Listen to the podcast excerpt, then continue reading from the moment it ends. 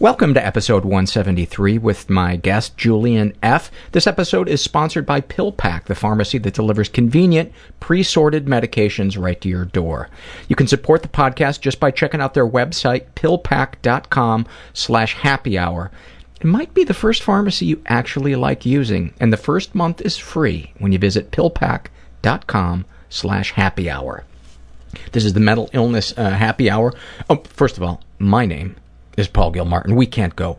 We can't go anywhere without you getting that vital piece of information. Otherwise, what would be the point of listening to this? I'm hating this riff that I'm going on because it really isn't leading anywhere, and I'm just talking in the hopes that I will find a cul-de-sac for it to end in, but I haven't found one yet, so let's just enjoy the silence. That's my air conditioning. Let's enjoy the silence. Of, my favorite thing when I was doing stand up, it would be when I would be performing in a club that served food and I would do a joke and all you would hear would just be forks touching plates. oh, that is awfulsome. Awfulsome moments. Yeah. Anyway, this is the mental illness happy hour. Two hours of honesty about all the battles in our heads, from medically diagnosed conditions, past traumas, and sexual dysfunction to everyday compulsive negative thinking. This show is not meant to be a substitute for professional mental counseling. I'm not a doctor. I'm just a hypochondriac trying to find his way in the world. This is not a doctor's office. It's more like a waiting room that doesn't suck. The website for this show is mentalpod.com. Mentalpod is also the Twitter uh, handle you can follow me at. And um, yeah, go check out the website, fill out a survey, join the forum, read a blog, um, support the show, blah, blah, blah. Let's get to some surveys. Uh, oh, by the way, thank you to um, the people at Cal Mesa, which is the California Mental, uh, Mental Health uh, Services Authority. And um, they hired me to MC a rally and parade uh, for uh, Mental Health Matters Day up in Sacramento a couple of days ago. And uh, I was just really, really touched to see that lawmakers are starting to see that um, this is an, an issue that really needs funding and attention and destigmatization. Uh, I especially enjoyed my drive up to Sacramento when I was like, boy, I should be I should be entering the Sacramento city limits any moment now and I saw that I was entering the San Francisco city limits. Yeah, apparently Paul wasn't paying attention to the road signs. Oh, I don't like to go directly to a city. I like to just kind of nibble away at the edges and uh, work my way in. The, and nibbling away at the edges will be something that you will hear about later in this podcast. That was like foreshadowing. Let's get to some surveys. You know I love me some struggle in a sentence. This one is filled out by a guy who calls himself DC about his anxiety, like liquid electricity that carries urgent, threatening messages that I cannot decipher. About his alcoholism and drug addiction, like a light that turns on and off and controls my safety, but I'm blind and can't tell if it's turning on and off about living with an abuser, uh, who was his mom when he was, he was a teenager. Like I'm constantly trying to convince myself that this is actually abuse, but I never can quite get there. I relate very much to that one. This is filled out by Manda, who is um, a teenager, about her depression. Uh, I want to die, but that means I'd have to get out of bed. Um, anxiety. Stop asking me why I'm shaking. It makes me shake more and being a sex crime victim, praying to a God that I don't believe in, that my abuser doesn't die before I can show him I'm the one who overcame his sickness. That that is so deep and profound, Amanda. Um, I say it all the time, but I swear to God, the best uh, struggle in the sentences are written by uh, teenage girls on this show, and um, and I'm really happy to have teenagers listen to this uh, to this podcast because um, I have a fear that I'm old and out of touch, and it just um, I don't know, just makes my my day. I hate to see that they're going through things and they're struggling, but um, I don't know. This is filled out by a woman who calls herself Jay about her depression, uh, and she is in her 30s. Uh, a heavy blanket that muffles everything and feels like a familiar place that I hate but know too well. Oh my God, do I relate to that. About her anxiety, always present and measurable by how hard it is to breathe or think. About her anorexia, this is my punishment when I hate myself and a way to take control when life is too much. About being codependent, dude, my seven year marriage to a disabled vet, chronic pain sufferer. He needs me, and I want his approval so bad. So, so bad. Tell me that I am good enough. About being a sex crime victim. I was molested at 12. My molester was murdered when I was 28. I still don't know how to feel about it. Uh, about living with an abuser. I live with someone who is verbally abusive, but I make excuses for him all the time because of his chronic pain and because I'm such a fuck up in our relationship about anger issues. I wish I could blow up and explode like my husband does. I shut down and become paralyzed and pray that a drunk driver would hit and kill me on the interstate. Uh, I wish I could absorb my husband's pain. I wish I could save my students from the terrible home lives they have. I would sacrifice myself for them if it would make a difference. Uh, snapshot from your life. I'm an amazing teacher that is a great coworker and fun to be around. I go home at night and turn into the miserable person I've known my whole life. My job and role as a teacher is my saving grace. Oh, sending you a big hug. Uh, this was filled out by a woman who calls herself Aspen30, and she is in her 40s. Um, I'm going to suggest you change your name to Aspen40, because those of us with the OCD find that really disconcerting. Uh, about her depression. My major depression makes me feel like the boy in the bubble, except the bad germs are trapped inside with me, and I can't get to fresh air. About her anxiety. Anxiety feels like passing a grapefruit through the vas deferens. I mean, I think it does. For those of you that don't know, that is the, uh, I believe that is the tube in the penis that carries the sperm. Um, uh, also known as the, um, the bullet train. That's all I could come up with. Oh, about her alcoholism. My alcoholism abducts my sense of self-preservation and tells me poison is good for me. Snapshot from her life. Without a lot of background, this might seem like a strange example, but I guess you can twirl your handlebar mustache and go fuck yourself if you don't like it. Smiley emoticon. For the past three years, I've been having an affair. Both myself and the other fella are married.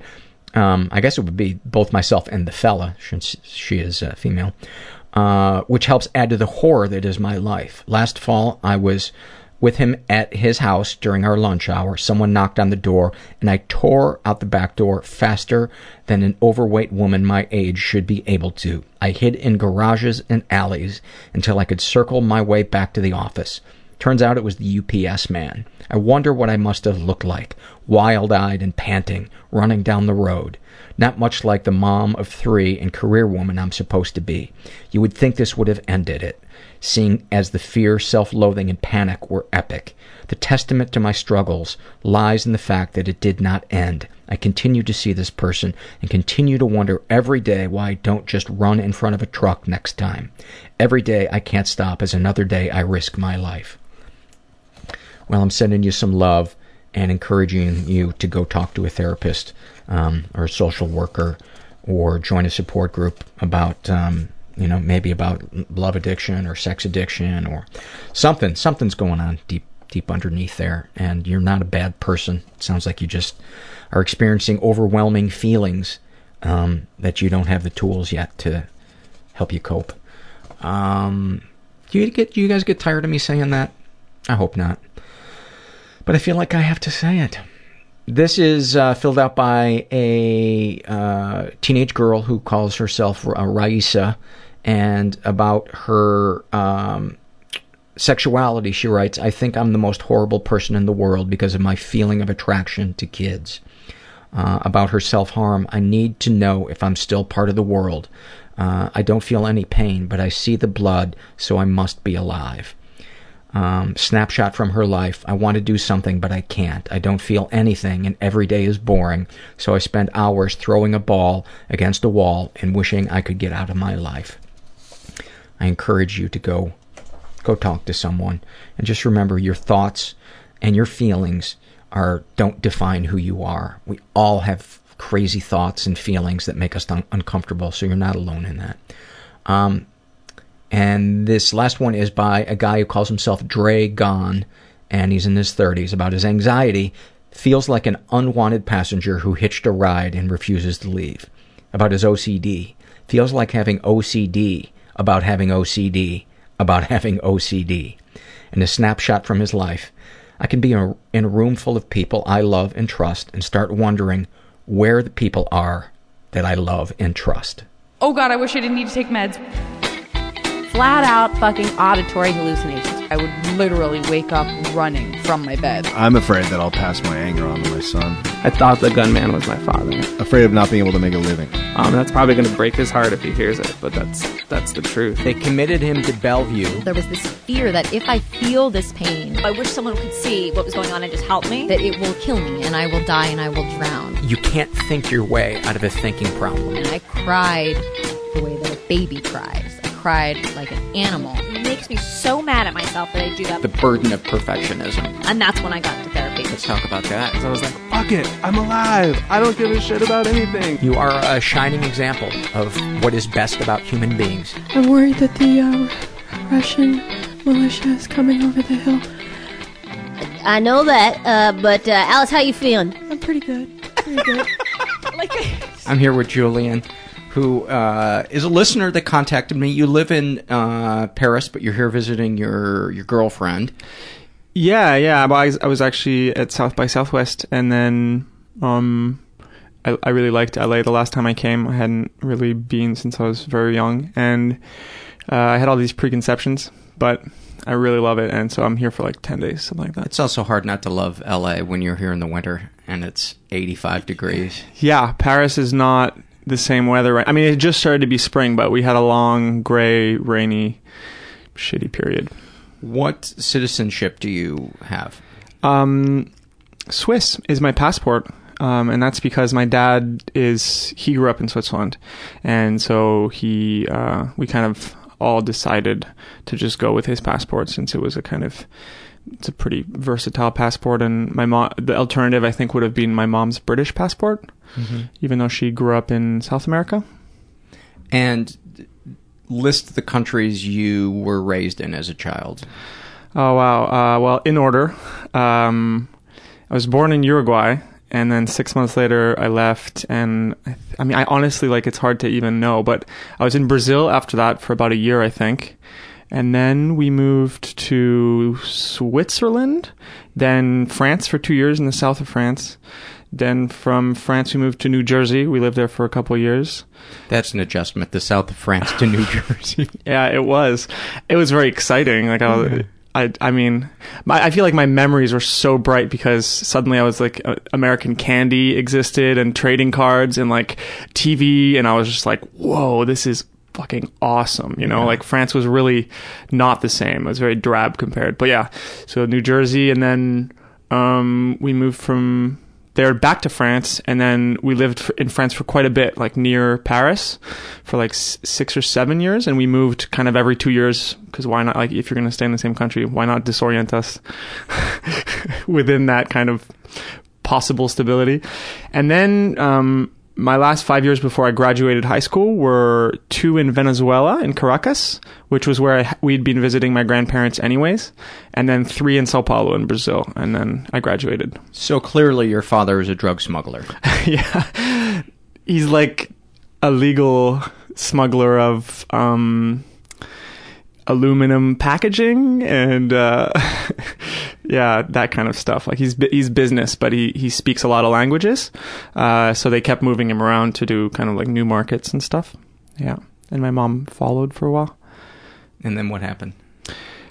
You mean like when she when the following stopped? it kind of didn't. I don't think it stopped until really recently. Actually, they they settled down in in Paris. Um, now they're not in Paris anymore, but they settled down for like the longest stretch I've, I've ever known. Uh, and my dad's career kind of started disintegrating, not disintegrating, but just kind of petering downward, perhaps. And then my mom, um, hers really started picking up. So now he followed her for the first time to Switzerland, which is an interesting development. So now they live there. So where would be a good place to to start with with your story. With um, do you want to give me some seminal moments from from childhood? Sure. Yeah, it's funny. I was like kind of. Um, I've been really busy, but I, I, I was going over this stuff today, and the first note I made was um, my first memories are all like really sexual. Actually, like it just uh, kind of. I, I, I, I mean, I consider myself heterosexual, but all my first experiences were uh, homosexual experiences with my friends. And some of them were like both of us, we wanted to do it, and others were like me kind of being like, come on, come on, you know? And so it's only actually recently listening to the podcast that I've even been like, well, what, what's the nature of that? Like, h- how much responsibility do I have in that? And, but yeah, there was like a lot of, I don't know why, but I was really sexual, really young, you know? And, um, And were they uh, close to your age? Yeah, they were all my age, all like close friends, and we'd have sleepovers, and and um, yeah, I think that, I can't remember which one like which one of my friends was the first. I remember I had one friend where we were both particularly enthusiastic about it, and uh, we just like we were both kind of like we found porn and we'd look at like naked ladies and stuff back when you had to like kind of cut them out and you know put like, there was no internet yet. Um, and we were both like into that i don't feel like there was anything pressuring or weird there i don't think there was like much guilt there but then i, I there's another friend in particular who was kind of like So my, it was just looking at pornography together. no, no, Oh, no, okay. no. We were- we were like we were fucking, you know, like Oh, we were okay. doing all kinds of stuff. Which uh, I remember actually one of my first memories, probably something that like stuck with me for a long time, um, and that I'm just starting to write about. Uh, is I remember having orgasms before I could like ejaculate, before I could produce sperm, and I, I mean, the mechanics of it are totally different than once you've gone through puberty because I remember being able to just have multiple orgasms, like just come and then come right afterwards, and there was no kind of, you know, and so we I'm just so glad I didn't discover that as a kid. I know. I mean, maybe I can blame my later addictions on it, at, other than the genetics of my family, which were really apparent. Uh, so, I mean, the, the the first thing that strikes me is, you know, uh, two kids fucking. Um, It it seems so uh, rare that that would happen if if one of those children hadn't been sexualized or something hadn't happened, but you don't remember anything. You know, honestly, like yeah, I I've I've done a lot of therapy. Um, all my writing is about getting to the super bottom line of things, and maybe there's something that's just really escaping me. But um, man, I- don't think so. You know, like I don't. I have like one memory that's like vaguely sexual of like um, a kind of nanny when I was in the bathtub, like she was washing me and her hand passed over my genitals once, and that was like it, you know, um, and feeling a bit weird about that, but then not, and then it just kind of passed. Um, but other than that, like I don't think so. I mean, and it's funny because with this kid, the, the one where we were both kind of enthusiastic about it. I don't know. I think we were both just into it, you know. And how old were you? Man, I was in France. I must have been You were two. No. They're very they're very progressive in Yeah. France. Absolutely, yeah, yeah. You guys were watching an international film festival. Well, first of all, it's Europe, so in Europe we do things a little differently, a little earlier. we were smoking cigarettes and fucking it too. and eating heavy French food. Yeah, yeah, yeah. Cream, lots of cream. No, I, I- I think, I mean, okay. Let me just do some minor calculations. If if it was France, it must have been um, after New Jer- after New Jersey. So I must have been like eight or nine, kind of thing. Mm-hmm. Yeah, something like that. Yeah. But uh yeah, like we I don't I really can't think of anything like and I've I've I've I've really questioned this, you know, but what's the the impetus to fuck um, because you had seen it in the pornography, or was it something that you was just like let's let's do this. Well, I remember in New Jersey, which is clearly before France. Now that I'm thinking about it, because I'm pretty bad with chronology. But I remember in New Jersey we had this game uh, called butt touching with a few friends, and I remember being really into that. And Pat, that, Pat Sajak hosts that, doesn't he? yeah, absolutely. yeah. Oh no, it's definitely like daytime television. um, yeah, I was just re- like, it was just a game where basically we would pull down each other's pants, not by force, but like one person would choose to be the person with the pants down, and we would just touch the flat, the the butt, and it Mhm. was just like there was no. I don't remember like any anything beyond that, you know. But I I do. Oh, may, you know you know what might have something to do with it is like really early. Um, the reason it connects is because for like I had this kind of thing of holding going into the bathroom. Like I Mhm. would, it was like this form of kind of now looking back, control, like t- to be able to control something, you know, because of the environment um, that I was kind of being raised in. I was so uncomfortable and, and like I needed some form of control, and that was like a great physical way to control. I would just like squirm and c- just not do it, you know, and it gave me this kind of pleasure, and I think that pleasure was somewhat sexual. Um, it, yeah, it's somewhat connected for sure. You know, this kind of like I don't know, but I I just feel like I just kind of had I just was like a little pervert from like as, as early as I could think back. You know, I just like anything like that. I was like, oh, what's that? You know, like I I don't remember my parents being particularly sexual or. or like they were kind of prude about that stuff. Like to this day, you know, they're very prude about that stuff. Um, and I, I, I walked in on them, I think once having sex, but that was way later when I was like a teenager already, and it was very like embarrassing. Mhm. But um, yeah, no, it's weird. I don't have like what I guess. Yeah, I like what should, nothing to point to. Yeah, there's I, I think a lot of people uh, Yeah. have that, and they're like, "What?"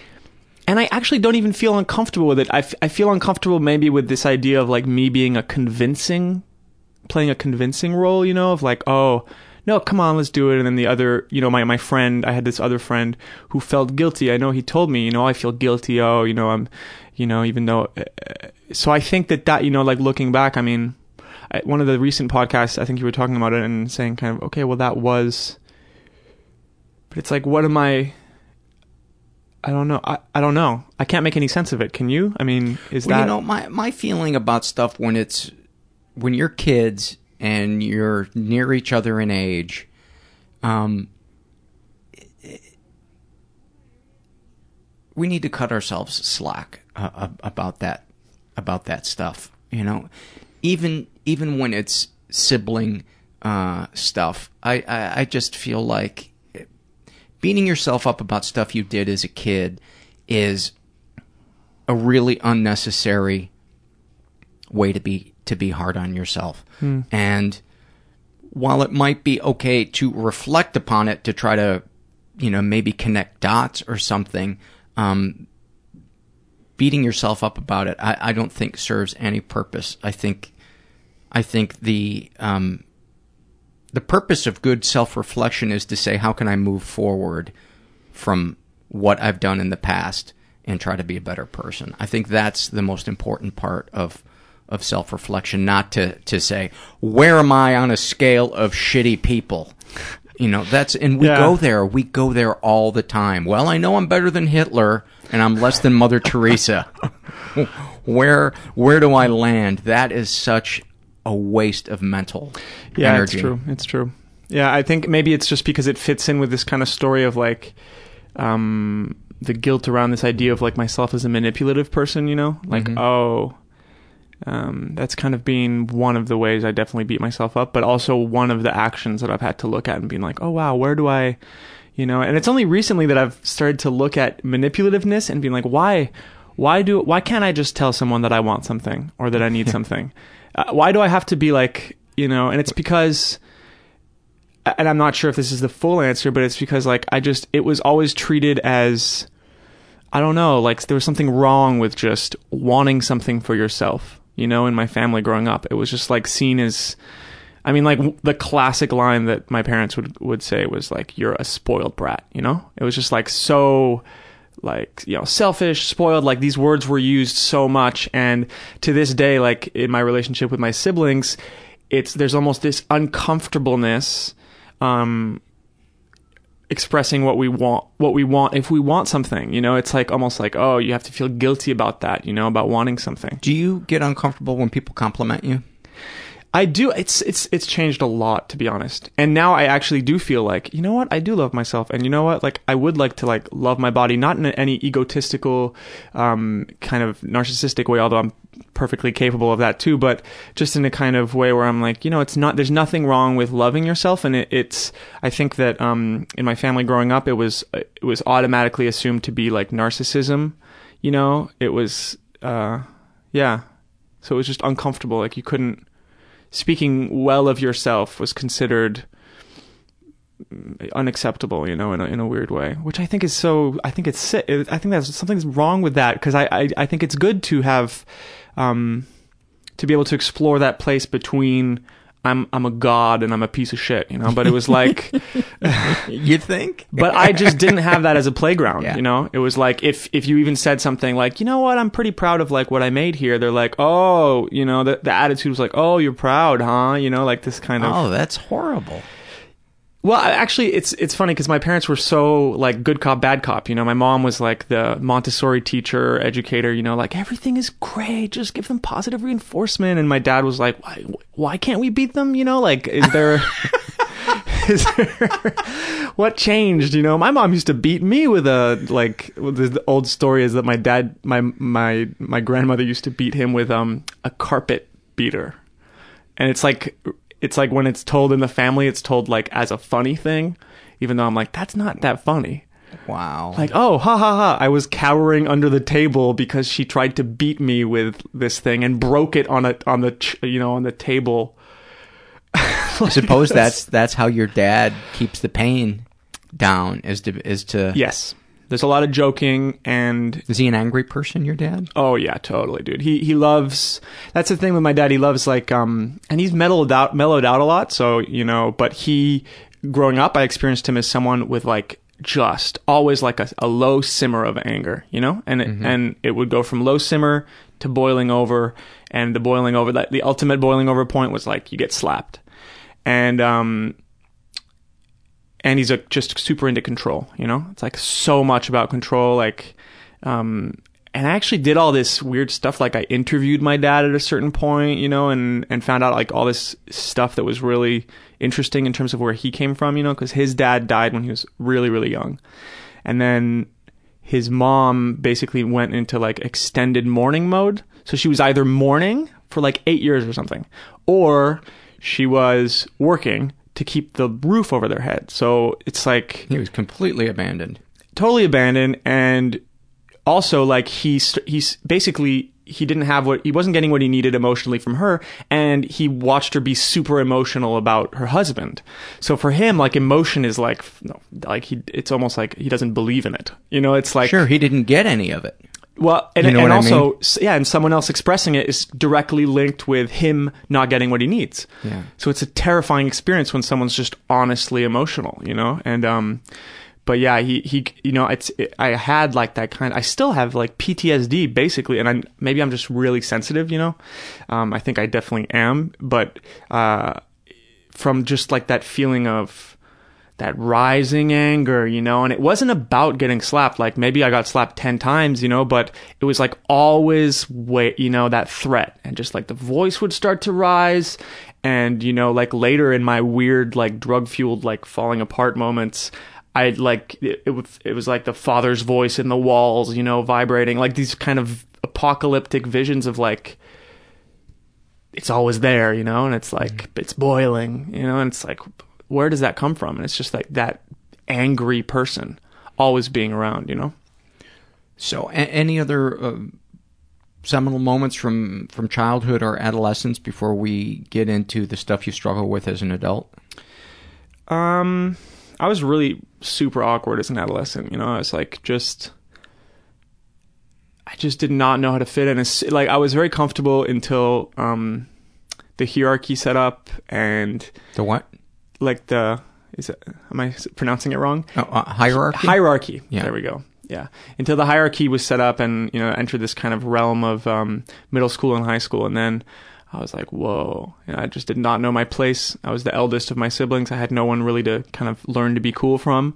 And I was so kind of overcompensating constantly, really loud, you know, very awkward and um pretty smart too, you know, and just like I would alternate between like fuck, I suck, I'm ne- you know, or I'm can't wait till everyone else grows up like these idiots, you know. so I was I'd never really felt a part of, that's for sure. And how many different high schools did you go to? Wow, yeah, quite quite a few. I mean, I guess at towards the end it's it wasn't I mean, high schools just two actually. Okay. Venezuela and Brazil. But what was so kind of intense about that was I moved from France to Venezuela, which is like super different culture. And then even Venezuela to Brazil. So it was like constantly changing friends and the environment, you know, which. Were you fluent in Spanish? No, because we, you live in this expat bubble, you know, as a kind of. I see. You know, you're in these international schools. My friends were all American, so I kind of. Oh, okay. But then at the same time, I was American, but I wasn't. You know, I remember like some kid making fun of me for saying phlegm, phlegm, you know, because I read so much, so Yeah. I knew all these words, but then the pronunciation uh, it would come out all weird. so I was like, "You're not part of one. Of, you're not one of us." I certainly wasn't a Latin kid. I went through puberty like 15. You know, I remember being a kid and riding with my my older friend. I think I was like ten, and we were driving with um, his dad, and we passed a car, and it was a, it was a, a Grand Prix, and I said, "Oh, I love uh, the Grand Prix," yeah. and they both started laughing, and I felt so dumb. I know. It's exactly those moments like, oh, damn, I'm dumb, you know? Yeah. It was like just not fitting in, you know? And for me, that was like, I was so wounding. Uh, it was so intense, the, the kind of shame. You know, my whole body would just go into cold sweats, and I'd be like, oh, man, everyone knows I'm an idiot, you know? And then would you dwell on it afterwards? Oh, to replay, constant replay. What did people look like when they looked at me? You know, and then what did they say afterwards, and how are they treating me now? And it would it would create a feedback loop, so I would kind of keep everything going. It's just never ending. Um, I recommend if you if you're listening to this and, and you relate to that part that uh, that Julian just shared, listen to the mini episode um, with um, Guy Guy Winch. He's a clinical psychologist, and he has a book um, and he shares tips for some of the most common emotional stressors. And um, there's one on rumination, and he has some great tips for trying to break the cycle of ruminating. Yeah. Yeah, I, I still ruminate about things that I did. Um, one of the ones that haunts me to this day is I was doing this um, VH1 show. I was a guest on this VH1 show called The List. And basically, you would come prepared with, they would say, you know, the greatest, what's the, the greatest three songs ever ever made. And you would come with your three, and then you would debate with the other people about what their three were. And there was a rotating uh, host, and the host happened to be k.d. lang. And I I had just seen her uh, sing at a Joni Mitchell tribute concert uh, like a couple of weeks before that, and blew me away. Just absolutely blew me away. So I was kind of gushing to begin with, but on top of that, I had just started taking meds, and I didn't realize at that time that I was in a hypomania, which can be common sometimes in the beginning of taking meds. So I thought I was just the most fascinating, interesting person, and the entire show really needed to be about how I love Katie so much. And wouldn't it be funny if I was going to try to get her to come over to the other side? Dude, it was. I, I still get a, a knot in the pit of my stomach. I was cutting other people off. At one point, I went over and I sat in her lap. And she was being very nice about it. But, dude, it was. It when when the day I realized what had really happened and how selfish I was, and, one of the guests was like, uh, "Are you going to give anybody else a chance to talk?" I mean, it was, it was said, said that during Oh yeah. Oh yeah. I mean, it was awful. It was. I, I actually hope I can find some tape of it so that I can maybe put it out there so I can get over it. You know what I mean? Because I want it hidden away. I, I, it. I Wow. to- and I ruminated about that to the point where, like, for the f- ten years after that, when I would think of it, I would almost want to be physically sick. You know, there's Yeah. just so much, so much shame Yeah. associated with that. Um, so I, I, I so relate to that because I've been in, in hypomanic states several times and man, you just get this plan in your head, you know, and, and it's and just nobody like can talk nothing, you out of nothing it. can stop You just think you don't get it. You Yeah, don't yeah, get yeah. my brilliance. Yeah, no, no, no. You don't Oh, get that. I see things other people don't see. Oh yeah, you do. They're just terribly ill advised. No, to- it's there's two types of people when I'm in that state. There's people who are fucking super jealous, and there's people who are like, "This is one of the best moments of my life. I'm Yes. I'm loving this." When other people see this, doors are gonna open. Yeah, Oh, this is that moment, you know. But you don't know. But you're like basic. You're basically Tom Cruise on Oprah's couch, you know. yes. you're just I related to that when I when I saw him and everybody was making fun of him. Um, I was like, I feel for him. yeah. I feel for him. Yeah. And, and I'm glad that that was that hypomania was just something related to the the beginning stages of that of that med. Yeah. Yeah. I mean, I've dealt with um, kind of cyclothymia, uh, Which is what? I, I think they, I think that's what they call BP4, as far as like bipolar four, which is a kind of rapid, more rapid cycling. Um, So instead of a month of depression and a month of mania, it's like hours of, of each yeah, it, it can be really short lasting, and it also it, it's less acute. So you have, you know, the depression. Um, it does not kind of strand you to your bed for months on end, and the mania is kind of is more subtle. So it's actually kind of terrifying because you you don't really know if you're in it or not, like you described. You know, you're like, Am, is this? That's actually one of my fears. It's like I'm in a mania and I don't know because my joy is, very close to Is mania. it wrong I'm dressed as Santa Claus in the summer? but I'm having such a good time and the kids seem to enjoy the presents. Yeah, absolutely. Oh my god.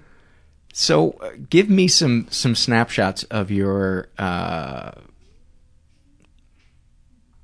moments of mania. Oh man, yeah. It's it, they would usually come with the summer, you know, especially when I was doing drugs, because then what I really loved was uh, like pharma- any pharmaceutical speed, you know, like Dexedrine, Adderall, Ritalin. Um, I got into coke later, but it just you know that stuff is just perfect because it'll set you right off, and then um, I would just basically have so much energy. I would go around you know, I'd wear like the same two pairs of shorts for two months straight and just be this guy on the go, like living out of my backpack, you know, with my sunglasses on and just every conversation was so great, you I've know. gotten and- down to the core of life. yeah, it's exactly that. Yeah, you really feel like this is joy. It'll go on forever. You know, like what life has really begun, and you. Ba- I mean, you make a lot of people. First of all, you interrupt everybody. You know, like all the time, and That's one of the things that I like how I interrupted you to, to, to share this, but that's one of the things that my psychiatrist would would say when he was trying to judge whether or not I was bipolar. Um, he he would say, "Do you find yourself dominating conversations or interrupting people?" yeah, And that's a really important one for people out there that that don't know if they're in hypomania or not because it's hard to tell sometimes is am I experiencing joy and just a zest for life or am I manic and I think that is the biggest key is the is the constantly interrupting or dominating it's true, and and I'm also just a very talkative person, or I can be. So it's it is hard to draw the line sometimes. But I know that I would just kind of. I'm thinking back to this specific summer actually in Vancouver when I was in university. Um, I would I just thought all the girls wanted me so bad, you know. I was just such a bad boy, you know, like rocking around town with my and it's just like wow. Yeah, compare that to kind of you know the reality of the way I kind of felt about my body and stuff. It was just so out of sync, you know. It, would it be fair to say that it was because it was a freedom from that other those other moments when it was I'm a piece of shit and oh, absolutely. I'm doomed or whatever the thoughts were that were going through your head, almost like I've been released from prison. Because mm-hmm. that's what it would feel like to me when I would when I would feel either a vigor for life that was healthy or hypomania. It both were like, oh, I'm free at last. I'm out of this fucking you know jail Yeah. cell. it's absolutely that it's it's um it's just this feeling of acceleration like everyone's left in the dust you know and it's it's really that everyone's trying to hold me back that's a really good sign that I'm in a manic episode. If I start to feel like everybody in my life is just holding me back and I've got better shit like lined up that involves nobody that I love and care about right now, you know, where I'm like, oh, I have this other life that's even better and I'm going there. And it involves kind of leaving everyone behind. That's a really good sign that I'm not heading to a good place. Uh, by the way, if uh, you want to, you or the listener want to hear a good episode on uh, bipolar one mania, uh, the episode with Brody Stevens, um, he had about a month or two uh, manic episode that that uh, landed him in the hospital, and um, it's a it's a very compelling uh, episode. But go ahead. no, I don't remember where I was at. Uh, we're just talking about uh, leaving everybody behind in the dust. Um, yeah, yeah. I mean, and, and I constantly, I'll get that itch in my life, you know, just that kind of, um, man, you know, I deserve better than all of this. And, you know, it, it's just, I just want to run, basically. I like to start things, you know, I really like to start things. That feeling of ditching whatever responsibility I feel like I've kind of embroiled myself in and just running, you mm-hmm. know, and just being like, yes, So maybe it'd be fair to say drastic life changes are it. also a red flag. Well, yeah, but I mean, with me, it's I guess a bit, it's mixed up with I moved every two years, so I'm just so used to it. I know how to do it, you know. Even though it's incredibly disorienting, you'd think that after all this moving, I'd be better at it, but How good are you at packing a box? Awful, and also awful at being in a new place. I get, inst- you know, I get really depressed. It's super challenging. I'm really bad at making new friends. I- mean, I think my my defense mechanism when I was moving was just books. I would just sit. I remember being in Venezuela, you know, wow, we we moved to the tropics. Like, we'll go to the beach every weekend. I was like, oh, it's gross. The sand is nasty. The water's sticky. And I would just basically just be in the shade in a hammock reading a Stephen King novel. That would be my day at the beach, you know, and everyone's like, why aren't you enjoying yourself? Like, I like air conditioning and kind of carpets and video games. Like, I, I, you know, I don't want to be out here in this world.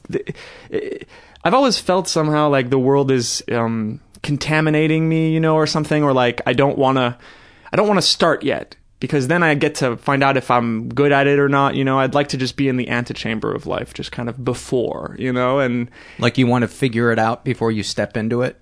Sure, yeah. I want to nibble all like what I found myself doing is kind of nibbling around the cookie of life until there's nothing left, but never having taken an honest bite.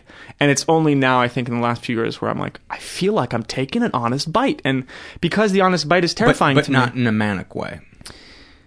No, it's very hard to differentiate. I have to kind of be um, a scientist, a researcher, and really try to kind of move back and just say, okay, what's actually going on? Like, what are the kind of base signifiers? How much have I been sleeping? You know, I'm trying to, I have to gather data about myself because I'm not very good at evaluating if I'm all right or not. You Do know, you wear a lab coat?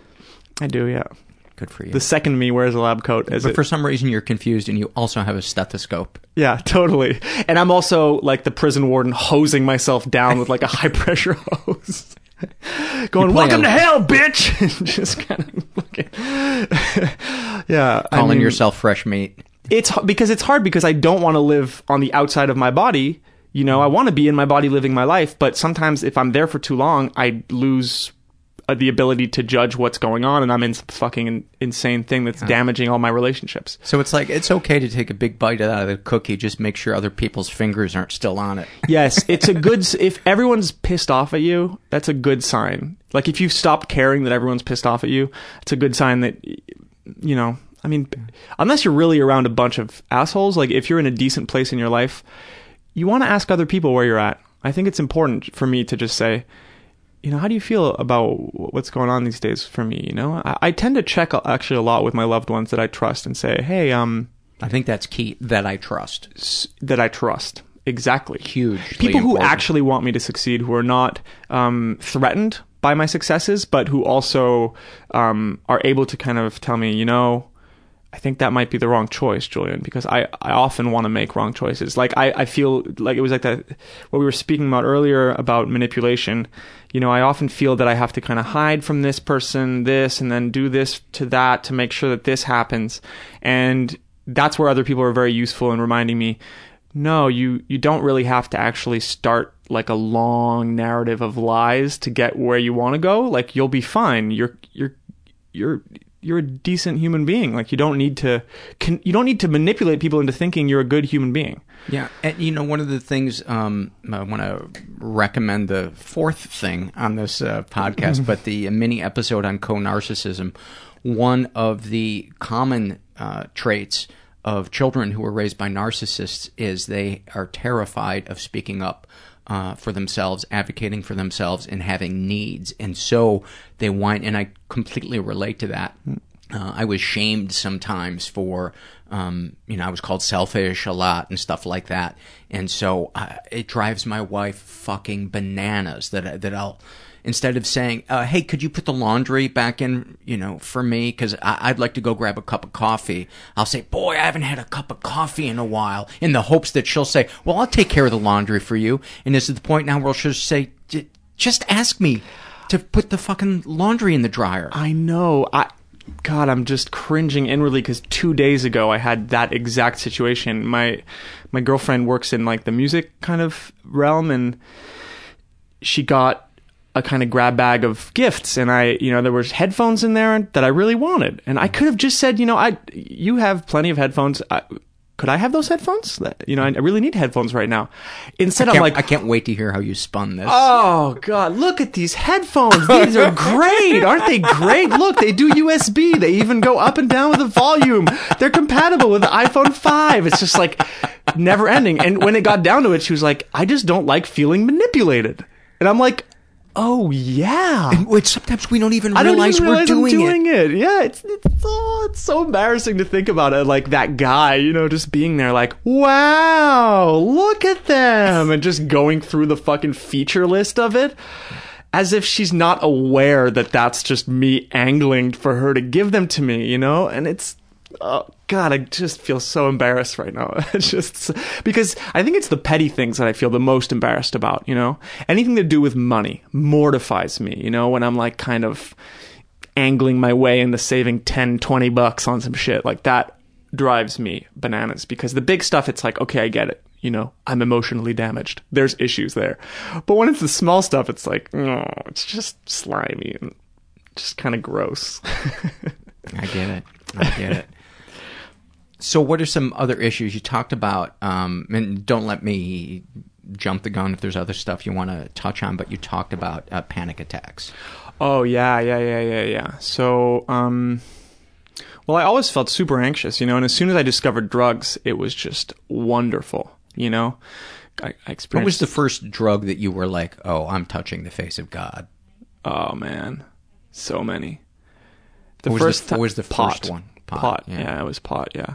I mean, alcohol was really cool, but I only really fully discovered its effects later. I really got into drugs first, you know. Yeah, when I smoked pot, like time became this like goofy elastic thing. Like, how did we get here in the pantry? Like, we're gonna eat stuff, and whoa, what's happening? Is is it in the movie or in my mind? And like, couldn't stop laughing. You know, I was that super awkward kid who's just like, we're so high, just saying that over and over. You know, until your friend's like, shut the fuck up. And uh, yeah, so I remember pot being amazing because it just totally deformed the kind of timeline of anxiety, you know. And I was just like free floating in this weird timeless space, and everything was so bright and funny, and you know, just eating stuff, and you know, and and like getting in trouble was such a fun concept, you know. It's like, oh my god, can you hear something? Oh my god, I think they're gonna catch us. You know, this I loved that. It was like being in a in a game, you know, in a fun game. I always loved those kind of games where you're set in loose in a forest and there's a set kind of rule book and you're playing with all these kids but you understand the rules. I never understand the rules. That that was my growing up i'm so fucking anxious because the idea of, of this kind of world with no rules anything can happen things can be taken from you and never returned. That's what i mean about nibbling the cookie. It's like i'm terrified because i you know, I don't want to believe that you can lose something and, and can't get it back afterwards. You know, I, I think it, was just growing up with my mom. She always wa- made me feel like everything was reversible and not that big a deal. So I never wanted to make a big choice in my life because I didn't want to close any doors. So I never really walked through any. That's what I mean about biting into the cookie. It's saying I accept the consequences of choosing one thing as opposed to being in a place where you have all these choices ahead of you. And that was very difficult for me to, to become an adult. Do you sometimes self sabotage so, so that you don't? Um, Yeah. Oh, yeah. so that you fail on your own instead of somebody taking success away from you. Mm-hmm. Yeah. No, absolutely. There's I- a control in self sabotage. Totally. It's so alluring because it's mm. like there's nothing I hate more than than expending energy for naught. Exactly. And also I just I just enjoy the thinking of the world as this totally fucked up place where only 5% needs to be taken into account. Because then I can fully control that 5%, you know? But if I have to just consider myself a part of the world as it exists in its just absolute multiplicity, it's terrifying to me, you know, because I don't know what, what what's coming next. And that goes back to my parents. Like I don't know who I'm going to hurt, which is my mom's side, or who I'm going to get hurt by, which is my dad's side, you know? So I don't want to even play the game. That's what I mean about just sitting in a room and being kind of in the pre-life stage.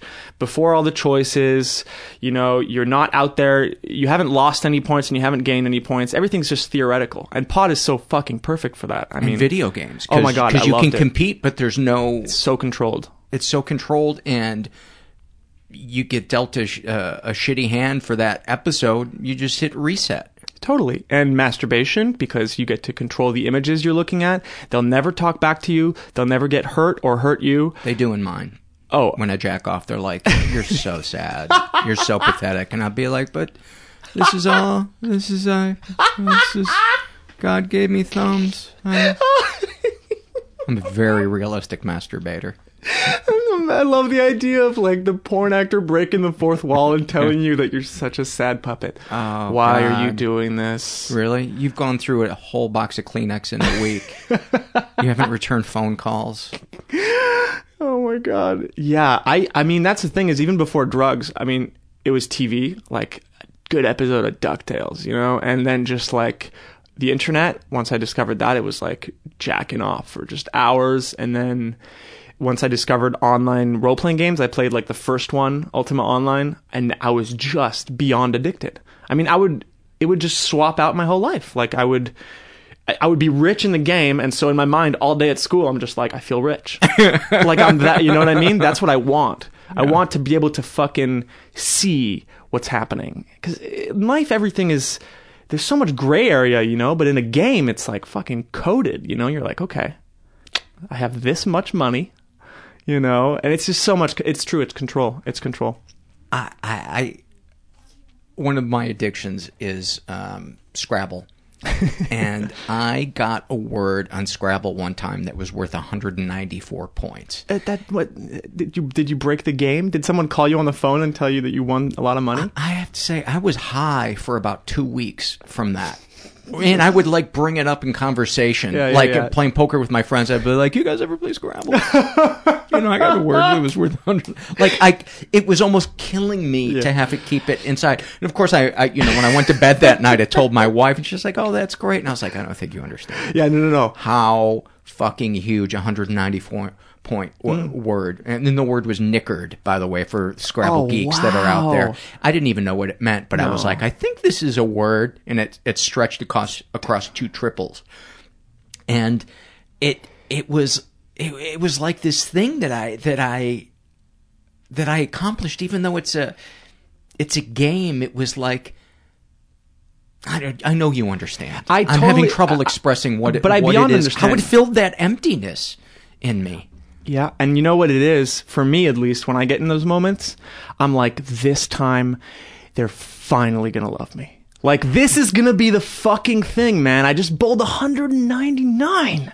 Like I can die after this, you know? Like I'm going to get the love I need and it's like you know, I, when I started writing, I've always wanted to, to write a novel. I wrote my first novel and I was like, well, well you know, once I write a novel, I'm going to be, my self esteem is going to be awesome. No, it's not. Then it's always on to the next thing, you know? So it's like this endless thing, but And the people that don't react the way you want, those are the ones that are burned into my oh memory. Oh my it's not the Yeah. it's not the because the ones that are impressed, when I'm in the bad place, I'm like, oh, they just don't know. This person that isn't impressed, they know. Yeah, well, because for me, it's my mom and my dad. The one who does know, or who does give me kind of approval, I'm like, oh, well, you're you're instantly worthless. Like you mean nothing because my mom just gave me approval with no regards to what was actually being kind of approved. It was just like constant positivity, you know, terrified of being a bad mother. And then my dad, it was like, you can never, it's never enough with him, you know? And there's nothing more delicious than the accolades of the person that doesn't give them. Absolutely. That's like mm-hmm. I, I, some of us. I think it drives us to the to the gates of hell. Yeah. You know, dating the unavailable person. You know, Uh, so many people don't realize that that that is a, the hit that they're after. That's the that's the drug is to get that person that isn't really interested in them to to have those moments when they're seen by that person is like everything. that's actually so um, apropos for me because recently the the biggest change that I've seen in my kind of emotional recovery has been that becoming aware of how I will always seek out the person not giving me approval in any group of people, and I will make such a big inner deal about it. That will be the person that matters the most, and I'll obsess, obsess, obsess about them. Instead of building positive relationships with the people who are forthcoming with their love and, and kind of want to interact with me. You know, um, just to become aware of that and how sad that is, how I set myself up systematically because that person is like, you know, I know how to configure with them emotionally. You, know, did it your whole childhood. you know, Exactly. trying to get your I know dad's- exactly. your dad's love, or to hold his anger at bay. Yeah, exactly. Absolutely. Let's take a moment and uh, give a little bit of love to our, our sponsor, uh, PillPack. It's the uh, online pharmacy that delivers convenient pre-sorted meds right to your door. Maybe you got a nice porch they lay it on. Maybe you got a back porch. Maybe, who knows, maybe you live on a heliport and uh, you can talk to PillPack and see if they can swing it in by helicopter. Maybe, Paul, you start riffing and talk about the product instead. How about that? How about you now you beat yourself up about that? No, I'm not gonna. I'm gonna talk about PillPack. Uh, PillPack is just an awesome idea. It's it's well executed. They've got great customer service. Um, they ship their meds to you in pre-sorted packages, uh, arranged by day and even by time of day. Um, they ship prescriptions to, uh, to 33 states and non-prescriptions to all 50. And here's the part I think is really key: is it's super easy to enroll. Um, they will contact your present pharmacy and have all your information um, sorted out and, so that you don't experience any gap in getting your meds. And uh, I stopped having um, going to the pharmacy to get my meds years ago. I get them mailed in, and uh, I, I love it. And uh, unfortunately, I my meds are through my wife's union, and I have to use their mail service. Otherwise, I'd be all over this PillPack. I'd be, oh yeah, I'd be rubbing its ass. I'd be grabbing PillPack's sweet ass and whispering it in its in its ear. But uh, I'm a big fan of uh, mail order um, pharmacies, and um, here's the thing that I like about them is you don't have to wait in line at the pharmacy. They don't run out, so you don't have to come back and stand in line behind, uh, you know, 20 people. Anyway, enough of my yakking. Um, go to pillpack.com slash happy hour. And even if you just go to check out the site, you're helping to support the podcast. And um, you'll get your first month free when you sign up through pillpack.com slash happy hour. You're in a support group now for um, drugs and, and alcohol. Yes, absolutely. Talk about. Uh, are we skipping over? Actually, let's go back to the panic attacks, and Okay. I'll run you through kind of the progression of that. So I, I discovered pot. That was maybe when I was about 15, um, and then so I smoked so much pot in the last three years of high school, a lot. Uh, they're actually like somewhat of a blur. Um, and then right towards the end, I discovered harder drugs, uh, ecstasy, and ecstasy was amazing because I was a pissed off adolescent really pissed off. I know my brother and my sister kind of suffered at the hands of my moods and, and just my kind of general rejection of them. As a kind of older brother who's uncool, they were more kind of socially successful than me. And I was just did not know how to be cool. And so I was just like, God, these fucking, you know, they're dragging me down and also humiliating me. So I really was a real asshole to them for a little while. And when I discovered ecstasy, I was like, oh my God, like this is what it feels like to have total compassion for myself and for others. And you know, even though I'm, I'm, I'm sober and have been for a little while, like I don't think that that was a negative thing. That was a beautiful thing. Um, of course, then my relationship to those drugs went really quickly, you know? I mean, I was like 17, tried my first ecstasy. It was maybe only six months before that summer after graduation where I had my first full blown panic attack, you know, because I, I, I, I was into kind of ecstasy and there was speed in ecstasy and um and I got into drink, drinking beer to come down and whiskey to come down um from the ecstasy and I had my first panic attack because I'd been taking a bunch of really pure ecstasy over a month traveling Europe with my friends um I can't imagine what the come down from that was like. Your brain must have just been uh, completely depleted of joy. it, you know, it was weird because it wasn't yet.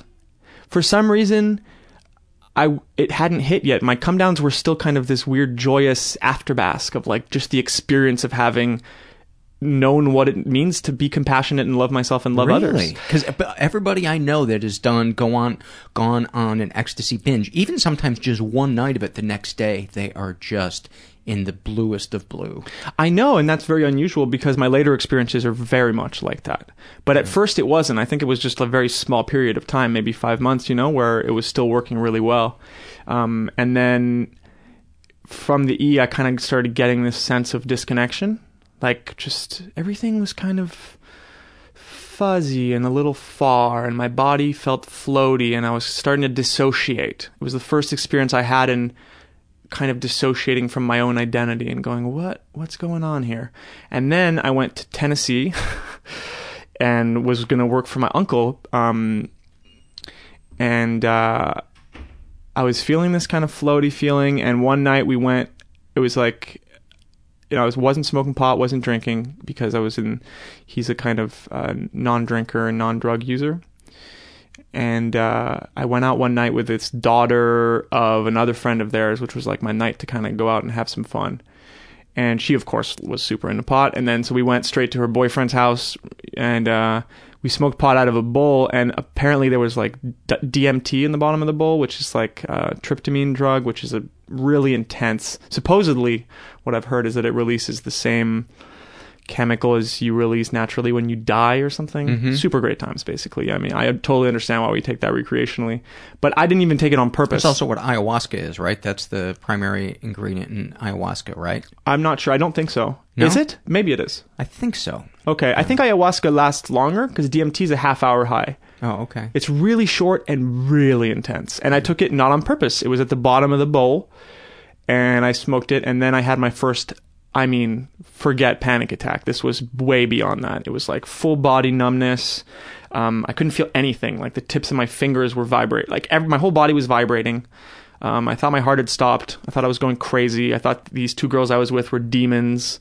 Um, and it was everything. I, I looked at my life and all the signifiers, everything that meant something to me, like the books I enjoyed or my friends or my family, and everything was just gone. It was like this this Just demonic. a sham that you finally saw.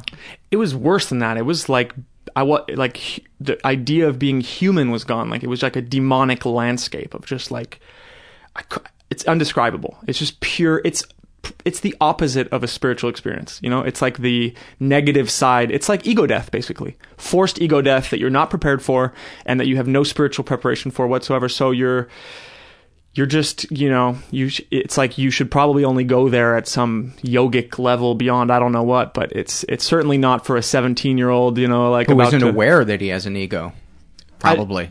well, I mean, I was always very like looking in at myself, but this was just way beyond that. And it started a very long, very complicated relationship with panic attacks. Um, and uh, that night, I did I you let the people know that you were having this bad trip, or did you try Yeah. to hide it from them? Yeah. No, I told them. What'd they mean, say? I couldn't told them. I, I didn't tell them that they were. I thought they were demons trying to poison me with the water they gave me, but I told them like I'm feeling really, really bad. You know. And they were like, "It's okay. It's gonna last half an hour." I'm like, "I don't think you get it. This is not just a bad trip. Like, I don't. Is my heart still beating? You know?" And it was the worst honestly, I'd rather break a bone. Like I'd rather be in intense physical pain because it's it's um the most terrifying thing I I, I know. And so that th- did that then begin um, recurring panic attacks? Mm-hmm. Yeah. From that day on, I had, um, I think like elements of schizophrenia, to be honest, you know, I just, reality was very difficult. When I looked at people's faces, everything would sink behind them and I didn't really know what it meant that they existed. And I, I, I constantly felt like I had died and I, I was in this like fake afterlife thing where everything kept going but had lost its meaning. It was terrifying. And, um, I mean, I was really disconnected. I went to university straight afterwards too, so all my, my entire kind of surroundings changed. bad, bad preparation. Yeah, It's like the anti SAT. dude. And then I came back from university the first year, and my parents had already moved into a new place. So my home was gone. All my friends changed, and I didn't know who I was. And I, was, I started carrying around benzos because benzos. Prescribed by you or by a doctor? It was doctors, yeah. But I went several times to the hospital because I was an addict and I loved drugs, and I, that's when I started getting into booze properly because it fought the um, um, the kind Anxiety. of anxiety, yeah. And uh, but I ended up and withdrawing times. from benzos can kill you. It's like the the one of the most dangerous withdrawals. Yeah. Yeah, but I always had them on me. Like I wouldn't go scuba diving because I wouldn't be able to pop a benzo if I needed to, you know. I had the sublingual kind of Ativan How stuff. many would you pop a day? Um, I mean, it wasn't so crazy, you know. I'd, i try to t- pop halves. I, I, I've always been su- very susceptible to drugs, so they act very intensely on me. So maybe two, two, two milligrams a day maximum, you know, really s- stick to that. But it was, But you, know, needed them to, to, to cope. holy And shit. aren't benzos just meant really to be a temporary kind of stopgap uh, thing? Because you should never stay on them. Yeah, No, it's eh, that's. I mean, first of all, anything that says "take as needed," you know that you're in for a. a if you're an addict, you're in for a bad ride, because it's like as needed is so conceptual. But benzodiazepines act on your central nervous system, so they were per, pretty much like well dosed alcohol for me. You know, it was. Um, but they did help with the anxiety, and and but they didn't stop me from it got to the point where years later I was like I would be taking like snorting shitloads of coke and then taking that at the same time basically doing what kills all these Hollywood stars but not with heroin. I just would use benzodiazepines instead which I think is like the same family anyways. My second panic attack that was that intense was in a at a beach in Brazil. So this is how my memory works in terms of like pain. My friend's like, "Oh, I have this drug, uh, AMT, amethyltrip, alpha methyl, or whatever, just some fucking variation on the thing that sent me, you know, into my first one. You know, it lasts eight hours. Oh, cool, sixteen times longer than the one that was way too long." and so we were at a kind of beach near Rio in in Brazil, like idyllic, beautiful. We were having a great time, and let's take AMT. So we took AMT and the same thing happened. Everything collapsed and I couldn't feel my fingers. I was literally like in the grass, punching the grass to feel my hands so I could feel like a human, like there was something still holding me. And these guys came, these Brazilians who were friends of a friend, and they were like, What the fuck? This gringo is like flipping out. You know, we got to take him to the beach hospital. So they brought me to the beach hospital. In the beach hospital, there were people, there had been a shooting. So they were wheeling in people like riddled with bullets, blood everywhere. There was a woman freaking out in the, because she thought her husband was going to die in the waiting room. And I'm did, like, did you tell her you're, she's killing your buzz? Yeah, totally. I was like, This is such a fucking bad high. You are such a downer. Yeah, but that's I actually was like, I think she's on acid, you know, like because I'm such a fucking moron. So I sit there with the doctor, this Brazilian dude, and he's seen a million gringos, um, you know, go into a cocaine frenzy when they arrive in South America and just freak out and come to the hospital. So he's like, So, how much cocaine have you done? And I'm like, None. I've taken this drug, alpha methyltryptamine. He's like, Okay. So, how much cocaine have you done? And he just kept going back to that. And I'm like, No, alpha methyltryptamine. No, no, no. And he's like writing something. And I finally I look down because he keeps asking me how much cocaine. I look down and he's just drawing a circle in his on his pad. He's just going in a circle with his pen because he just Wow. he, he's like, just tell us how much cocaine you took, like this drug that no one's heard of. You know, Brazilians are not like specialists of farm, you know, pharmacology. They're just like, okay, gringo, how much coke? And uh, but finally they shot me up with diazepam, which is a benzo, and I was like, wow. I was like, this is amazing, you know. Yeah, I went from like I'm gonna die, I don't know who I am, to like asking the male nurse what music he listened to. you know. I was like, hey man, are you into like techno and stuff? He's like, actually, he looks at me like I'm a fucking idiot, obviously, and he's like, actually, I'm a little more into ACDC. But it was just like, uh. And the girl that I super liked was there, just watching me go through all this stuff. And uh, and then before I left the hospital, this is perfect story of an addict. I was like, I'm starting to feel a little edgy, you know. Can you just shoot me up one last time with whatever you shot me up with? And because it's Brazil, the guy's like, okay, just takes me into a side room and like intravenously injects me with benzos. and I get back out, and these dudes who drove me to the hospital were fucking freaked out. They thought I was gonna die or something. They're driving me back, and I'm just like blissed out, like just having a great old time. And I get back home and like I, I get back to this little villa. Everyone's like, "Are you okay?" I'm like, "Yeah, man, I'm totally fine." I sit down, I pour myself a screwdriver, and I start rolling a joint.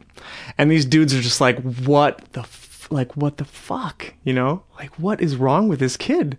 I was so fucking high on benzos that I was smoking a cigarette and it was burning a hole through my pants and I couldn't feel it. Until I was like, something warms on my leg. It was like the cigarette oh burning into my God. so embarrassing. and how much longer was it until you got sober? Holy shit. Or at least went for help to get sober? Man, I tried to get. I mean, I tried to control it so many times before I got sober, but it must have been at least five years from then. Like you know, I went through so much bad stuff. You were, do you, did you have a bottom? yeah, You want to talk I about had that? many bottoms. Sure, yeah, I'll talk about it. I had many, many bottoms. Um, but the final one was like I'd been in a relationship that I actually liked, or um, yeah, that I, you know, I was like I feel like I'm in love. I had this story basically like if everything sorts itself out, then I won't be an addict. You know, like if my life kind of falls into into into place, like if I have a job I like, etc. So I was working on this independent music label, which was like an exciting project, and um, I had this girlfriend that I was excited about, and I just couldn't stop. I still was still a fucking mess, blacking out, being an asshole, and um. So then, my girlfriend at a certain point was like, "Why don't we just stop drinking for two weeks?" you know, just take a break. And she wasn't even telling me to stop the pot or the benzos, like which I constantly had around me and was doing, just the drinking. I was like, okay, totally, I can do two weeks. What do you, th- who do you think I am? Like some sort of fucking alcoholic? um, and I lasted six days. After six days, I was like, I I don't want to be in a relationship with strings attached. This was the wrong this was the wrong decision, you know, and and I thought that was going to go by fine because you know I just knew how to kind of convince people, you know, to stick To around. manipulate her Yeah, into- totally. yeah. yeah, I knew how to do it very well, you know, especially with that stuff around that stuff because, yeah. Anyways, and so at that point she was like, "Well, I guess I have to ask myself if I want to be in this relationship." Then and I was like, "What the fuck are you talking about?" My play backfired. Yeah, are you joking? No, but I did. I literally was taken off guard because that's how manipulative you get. That you don't. You're manipulating yourself. I literally thought I could do two weeks when I said yes, and I also literally thought it was the normal thing to not be able to do two weeks of drinking, even though I can smoke pot and take benzos as much as I want. So when she said I have to reconsider this or I have to see if I want to stay in this relationship, I was actually surprised. I was like, "What? Don't you think that's a little drastic?" You know, like and um she decided to stay because good codependent. And uh, um but after that I was like, "Okay, well I have to really prove that it was, you know, sh- you know, worth staying." So I'm like, "I'm going to control the fuck out of this now." And uh fast forward to 3 weeks later, I'd been drinking but no blackouts or at least no blackouts that uh, you know had led to bad behavior um, which had become my standard for acceptable and um, it was a night we went to this like fa- weird fashion party and like this kind of several level thing and uh, it was like an after party during fashion week and I was so uncomfortable. I've always been so uncomfortable around like cool things, you know, even though I kind of work and tend to interact with a lot of people like that. I've always been very insecure, and and so I was just feeling really insecure, and there was so much free booze. It was just like this Roman orgy of free booze and food, and I just started just pouring these expensive liquors and uh, anyways fast forward blacking out um and we were at a club or something i black out next thing i remember i wake up the next morning feeling so bad and it had gotten to the point at that point where you know i would drink in the morning because the hangover was so bad i would drink beer in the morning first thing before i could eat and stuff like that um sometimes and then s- some weeks were better than others if i smoked pot more um, but that morning she's like, "Oh, you were an asshole again." I was like, "Fuck," you know, like it was like that last kind of, "I'm gonna do it this time." You know, she stayed for a reason, and uh, it wasn't, and and it felt so bad. And she was like, "I'm gonna go to work, but just don't drink." You know, today. I'm uh, I'm going to work. So she she left to go to work, and the first thing I did is go downstairs and get a bunch of beers, and I went back up into my apartment and just started usual like isolating drinking alone. And so i was just drinking beer all day. I ate like a sh- fucking pizza fri- like a frozen pizza and then just so i could drink more. And then it was like 4 p.m and i was starting to fall asleep from the drinking. And i was like i need to get some coke. It's like 4 p.m on a tuesday and i'm alone to get some cocaine. So i call my dealer. He's like okay. Um, and then I pass out because I'm so tired from drinking, and I get woken up by my dealer who's downstairs, and I'm like, still no question that I want this cocaine, you know, like. so I go down, and on my way out of the elevator, my girlfriend is coming into the elevator, and I'm just wasted, you know, like totally drunk, and even at that point, I'm like, uh, uh, give me one second, I'll be right back. She's so disappointed in me already. And i'm just like i'm still gonna get the coke. Like it doesn't matter.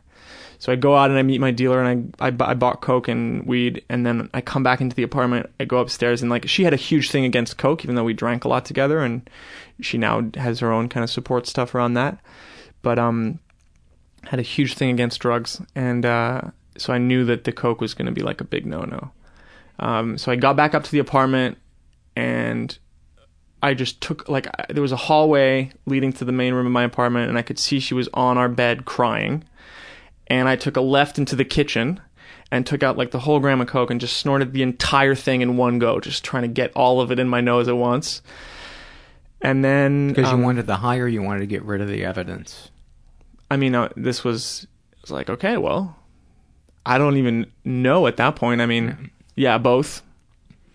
Like I knew that I w- I wasn't going to be able to space it out, and I was like, I'm definitely not going to not do it. I'm definitely going to put this in me, and uh, so I put it all in my nose, and then I walked into the bathroom to check my nose before I went to be with her, and I was just like looking at myself in the mirror, like, what the fuck is this? You know, like this is not this is really not right. Like this doesn't fit with any narrative that i've told myself. You know this is really out of control. And then uh, yeah i'd been doing some therapy which had been really helpful and so my therapist had kind of planted the seed for support groups um, For, for drinking and using drugs. yeah, exactly. Yeah, she'd said that that existed, and if I was, you know, uh, uh, an addict and an alcoholic, that I could always go get help. But um, she also said, well, if you're not, I'm sure it'll just sort itself out, which it, it didn't. And um, and then you know, I was just really high on coke and looking at my girlfriend, and she was crying, and I was like, okay, well, I'll go check out a support group, you know and then I guess I had to go check out a support group because I'd said it. And um, the next day I felt too bad to do it, and then the day after that I went to my first support group, and um, yeah, it uh, it's just the that was the best choice I've ever made in What my was life. your initial impression at your first?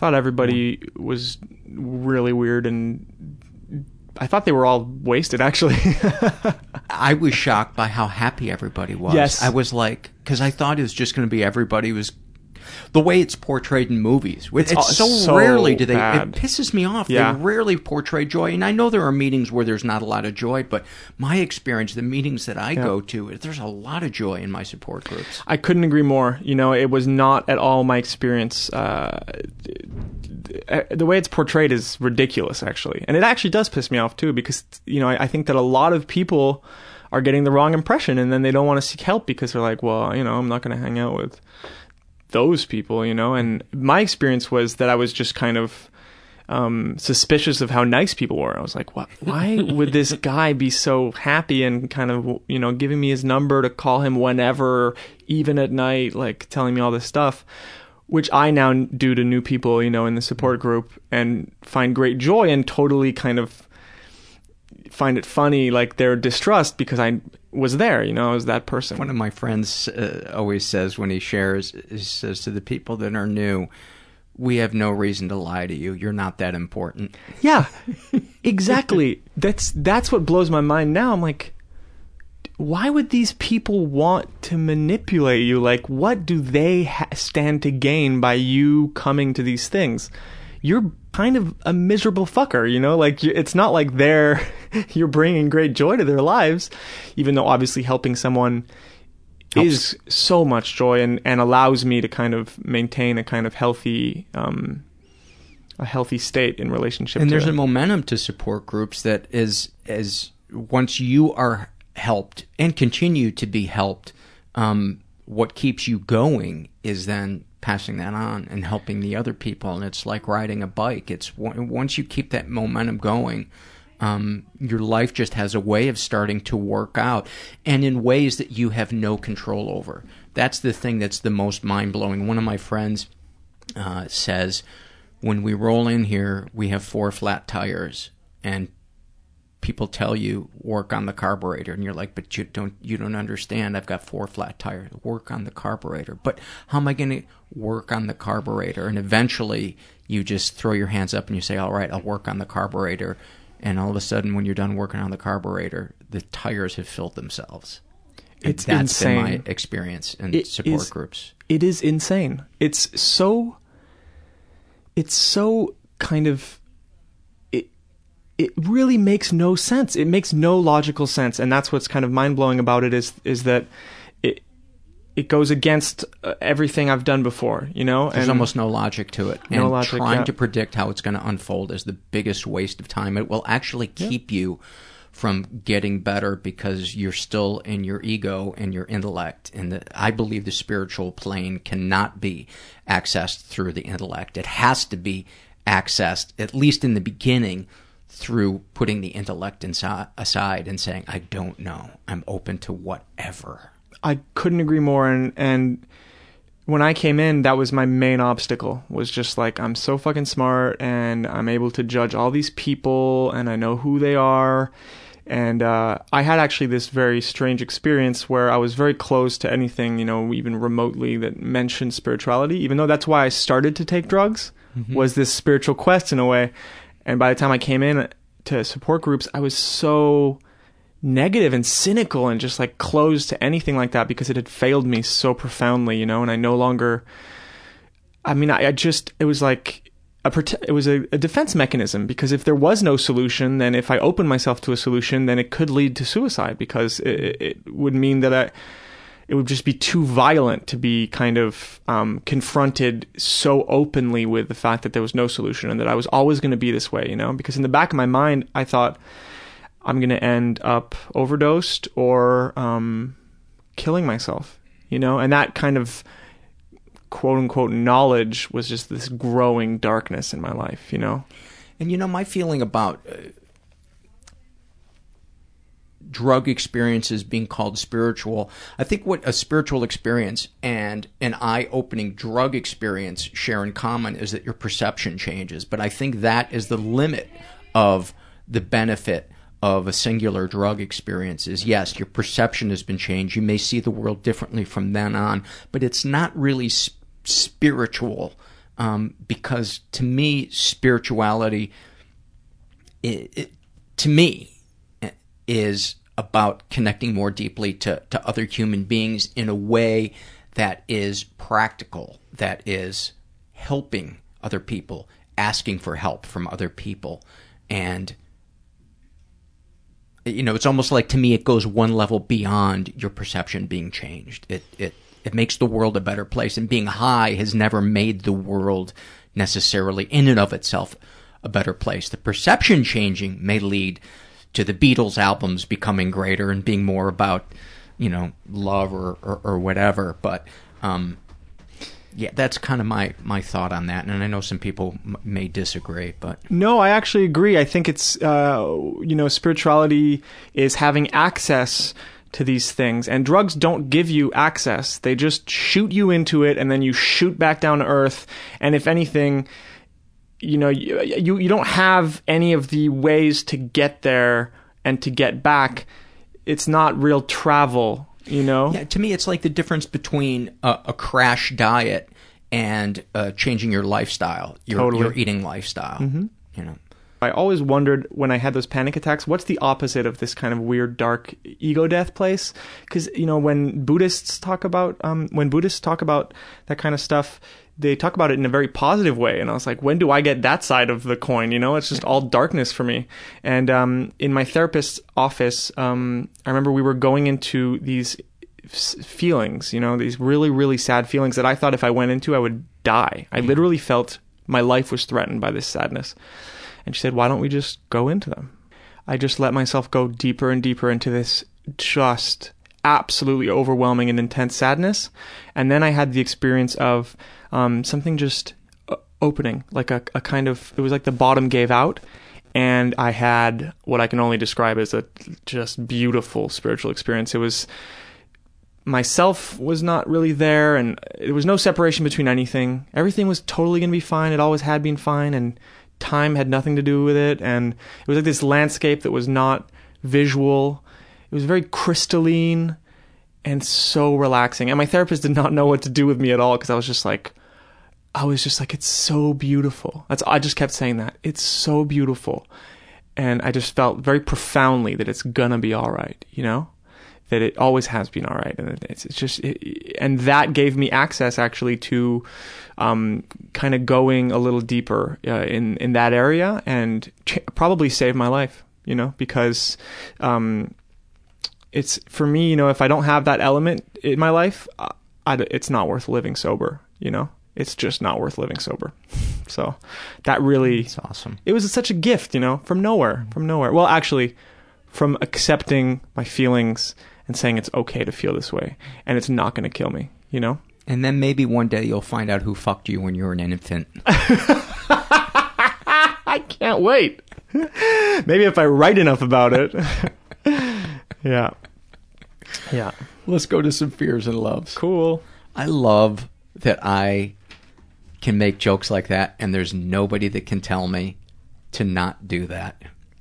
I mean, those make my day when I listen to the podcast. But the only reason I'm not telling you right now that you shouldn't say that is because you told me before the interview if you fucking contradict me, I will fucking break both of your legs. I'm like a skinny hipster and you're the, a hockey player. You told me, dude, I will fucking shatter. I will shatter you. I will break you. uh, let's do fears. I'm going to be reading the fears of a person in the forum uh, who calls themselves uh, hypomanic rocker. I think that's what it says. The print is very small. Hypomanic rocker. I think that's what it says. Cool. Uh, I'm going to repeat that a third time. Hypomanic rocker. I think that's what it says. And they say, I fear that the jowly, puffy old person I glimpse in my iPhone camera when it's switched the wrong way is what I really look like. That's great. I love that. And I love that he calls it the wrong way. Yeah. Pointed to him as just the wrong way. Sure. Um, I fear my penis is getting smaller over time and it soon won't be able to achieve full erection. That's awesome. I fear that in my youth I won love from others through my looks, and now that I'm getting older and fatter, no one will love me or respect me. Wow. I fear I'm going bald and my head is misshapen, so I won't look good as a bald person. I fear that my husband will leave me because we have not had sex in three years. Oh, that's heavy.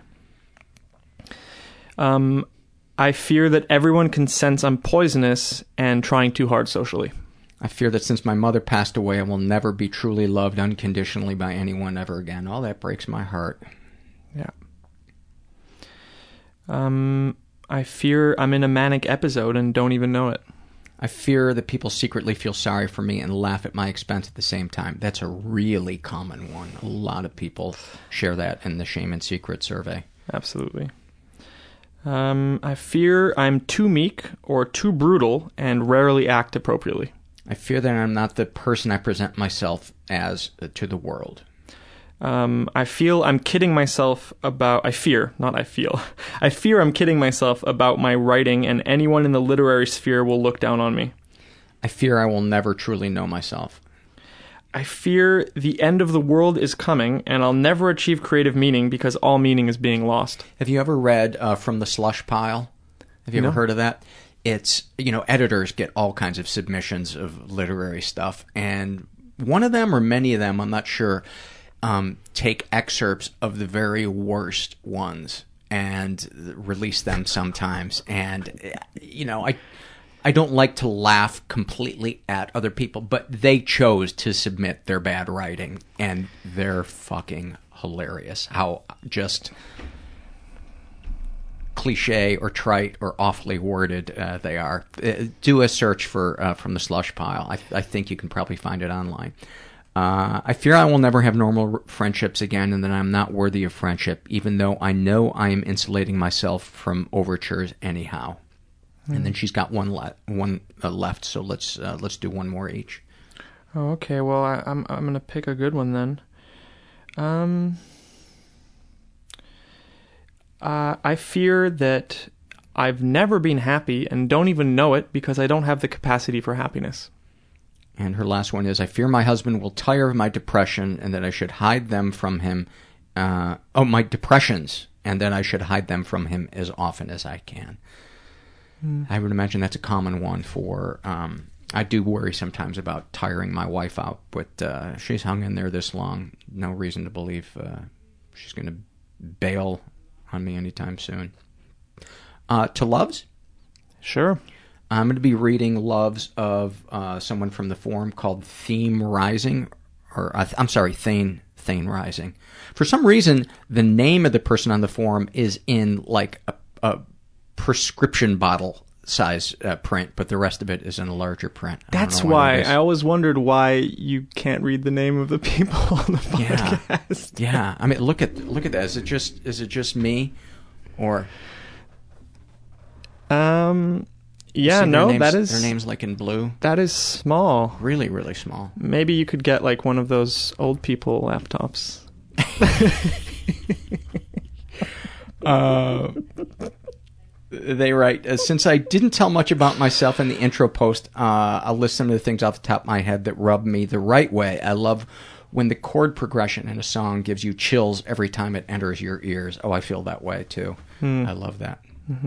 I love slowly falling asleep in the middle of the day, warm in the backseat of a car or on a sofa, and allowing myself the pleasure of silence and oblivion. I like that. Uh, love looking back on old text messages where people said exactly what I wanted them to say to me without any soliciting. well, that's so appropriate for what we were talking about. Totally. I love reading a book through the night, unable to put it down because it's so beautiful, weeping, finding meaning in that moment as a human being, and concurrently experiencing intense joy and sadness. Well, that's great. I love when the night ends before the conversation does. Um, I love after a refreshing shower and having dressed, getting unexpectedly horny and initiating sex. I love a big bowl of pasta with a gratuitous amount of garlic in it. Actually, scratch that. I love a big bowl of garlic with some pasta on the side.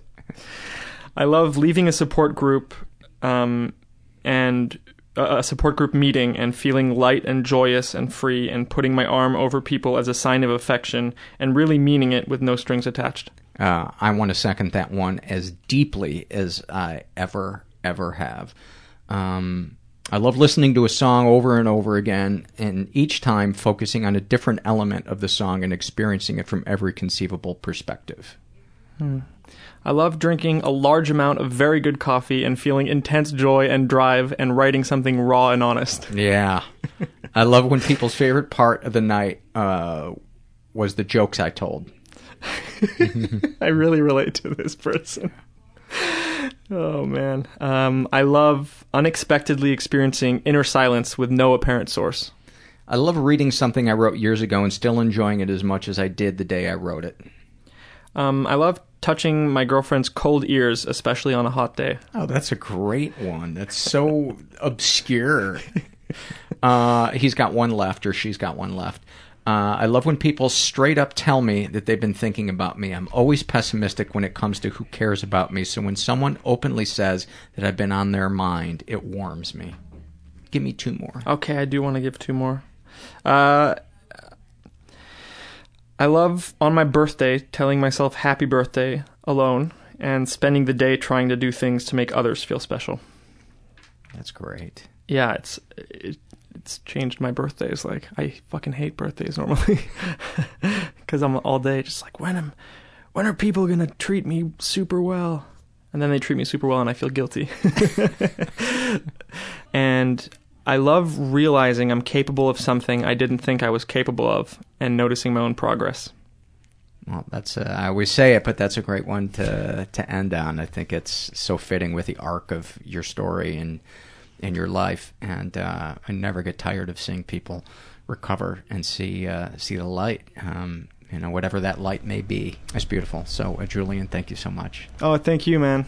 I really, really enjoyed talking to uh, to him. I, there's nothing like just having a good laugh and a deep conversation with somebody that you um, that you barely know, but as you talk, you feel like you've known that person a lot a lot longer. I just I never get tired of that. That uh, just love it. Before we get to these surveys, I want to remind you guys there's a couple of different ways to support the show.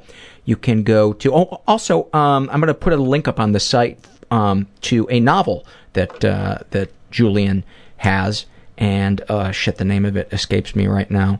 I think it might be called um, One Red Heron or something with a red heron. Um, but I'll put that link on the on the website, and so if you want to go support him, you can either buy it through the, link or you can um, do a pay as you like um, ebook dealy. Before I get to the surveys, I want to remind you a couple of different ways you can support the show. You can go to the website, mentalpod.com, make either a one-time PayPal donation or my favorite, um, become a recurring monthly donor for as little as five bucks a month. It's super easy to set up and it means the world to me. Um, you can also shop at Amazon through our search portal. That way they'll give us a couple of nickels, doesn't cost you anything.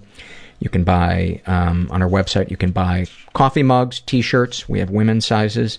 Um, and uh, there's something else. I always forget. There's always something. You can support us non-financially by going to iTunes, writing something nice, giving us a good rating, or spreading the word through social media. That really, really helps.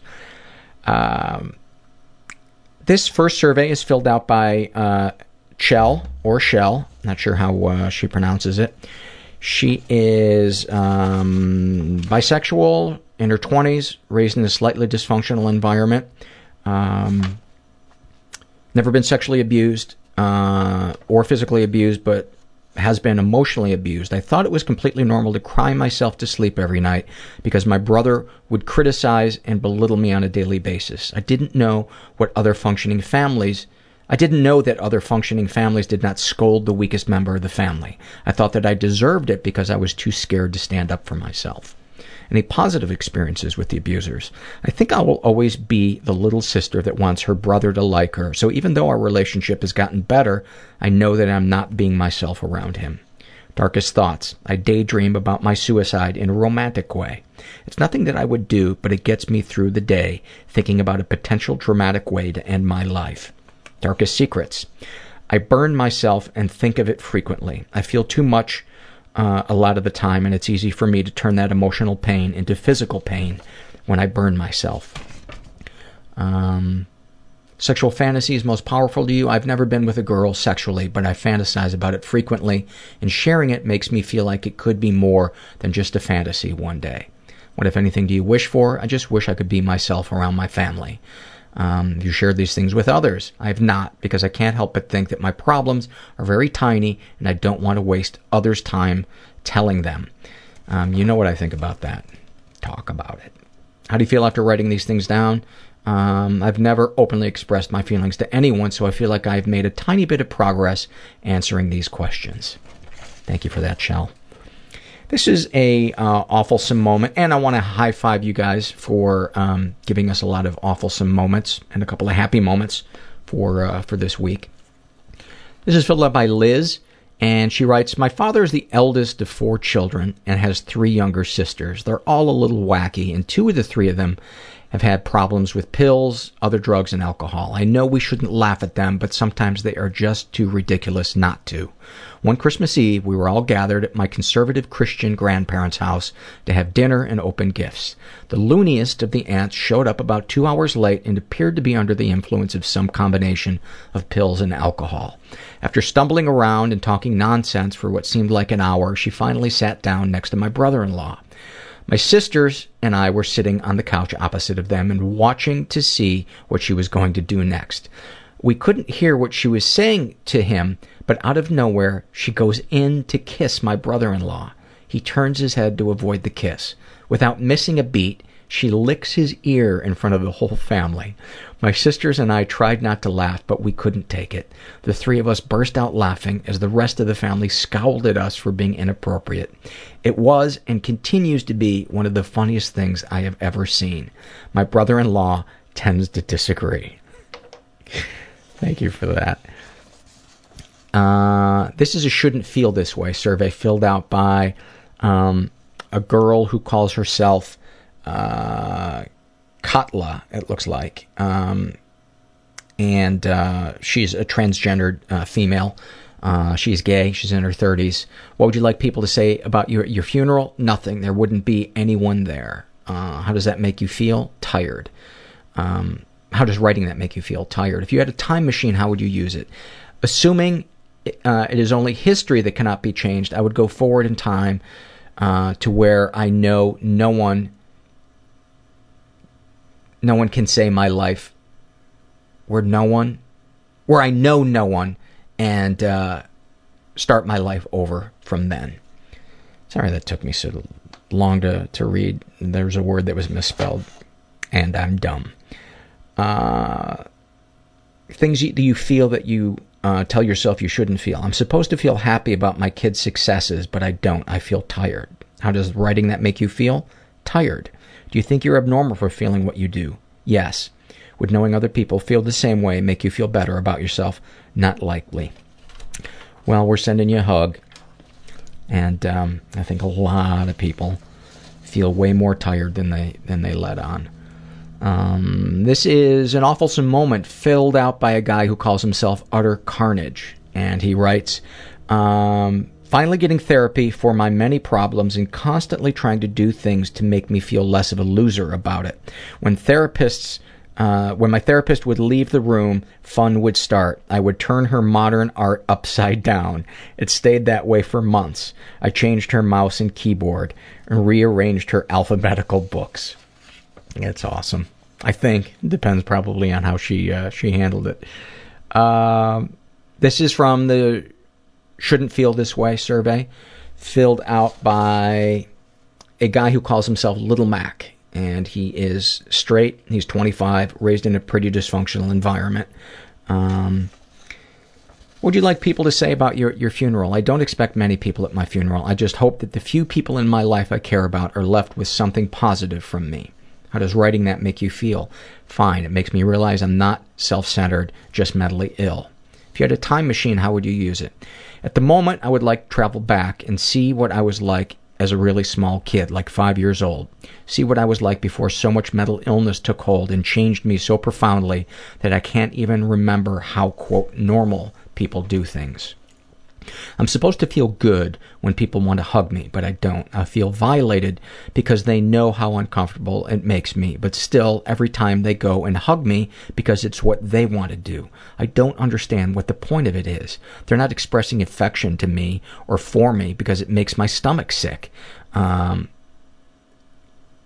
uh, makes my skin crawl, makes me just itch to take off all those clothes and take a shower, and they know that it bothers me so profoundly. So why do they hug me? For their own benefit is all I can assume, and for someone to want to touch me that badly and not caring about the harm it causes just makes me feel uh, what I felt from my abusers. I'm supposed to feel happy about getting an interview, but every time I just fear getting worse again, like it always happens. I've overcome so much, but part of that has been the result of me knowing my physical and mental limitations.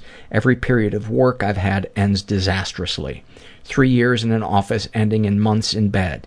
Two years at a retail store ending in me unstable, unable to set foot in the vicinity because of awful feelings. I want to work. I want to be a normal citizen. I enjoy customer service. Weird, I'm sure, but I love analyzing situations and responding and being nice, and I love that same challenge with selling. I also love data entry and technical work. I can find that monotony very fulfilling and enjoyable. I like these things. They give me happiness, but it's simply too much. My brain can't handle that much. It's always thinking, never stopping, and just the thoughts from OCD alone are exhausting without having to do things too. Working only piles on more and more each day. It's like every day that's over, I will have 30 hours of mental processing to do in the 24 hour day. So what happens is I start having a backlog, one that builds and builds. It takes so much for me to be able to process past my compulsions. I need the time and peace to be able to overcome them. Just doing laundry, cooking, cleaning, showering fills up my limit for the day because of how hard I have to think, how much time I need to try to handle these things healthily and get past the things that bother me. If I don't have the time to process them, I end up giving into more compulsions and also not being able to address the problems at their core, which makes me feel that feeling of anxiety and discomfort and shame, and it just grows uncontrolled. The problems at the core of my OCD are like a wild plant, and it constantly needs trimming. Just a day of letting that slip lets it advance. It is a constant struggle. How does it make you feel to write your feelings out? A little better. I started writing because of something happening that made me feel really badly about myself and my OCD. It's nice to write out my feelings and remind myself that I am a good person inside, something I am only recently able to see and say. I just wish others would see that I'm not a loser or weak or broken. I want to recommend a book that I just started reading too um, called Healing the Shame That Binds, and it's by John Brad- Bradshaw. And uh, I'm only 10% into it, and I'm highlighting. I might as well just dip it in a yellow highlighter because it's um, it's about that shame at our core that we believe um, that we are inherently bad. Uh, do you think you're abnormal for feeling what you do? I know not everybody feels these things, but I'm sure plenty of people do also, especially from listening to your podcast. Even if there aren't many with my unique cocktail of neuroses, I know all the ingredients can be found somewhere in someone else. Would knowing other people feel the same way make you feel better about yourself? It does, yeah. I enjoy this podcast so much for that.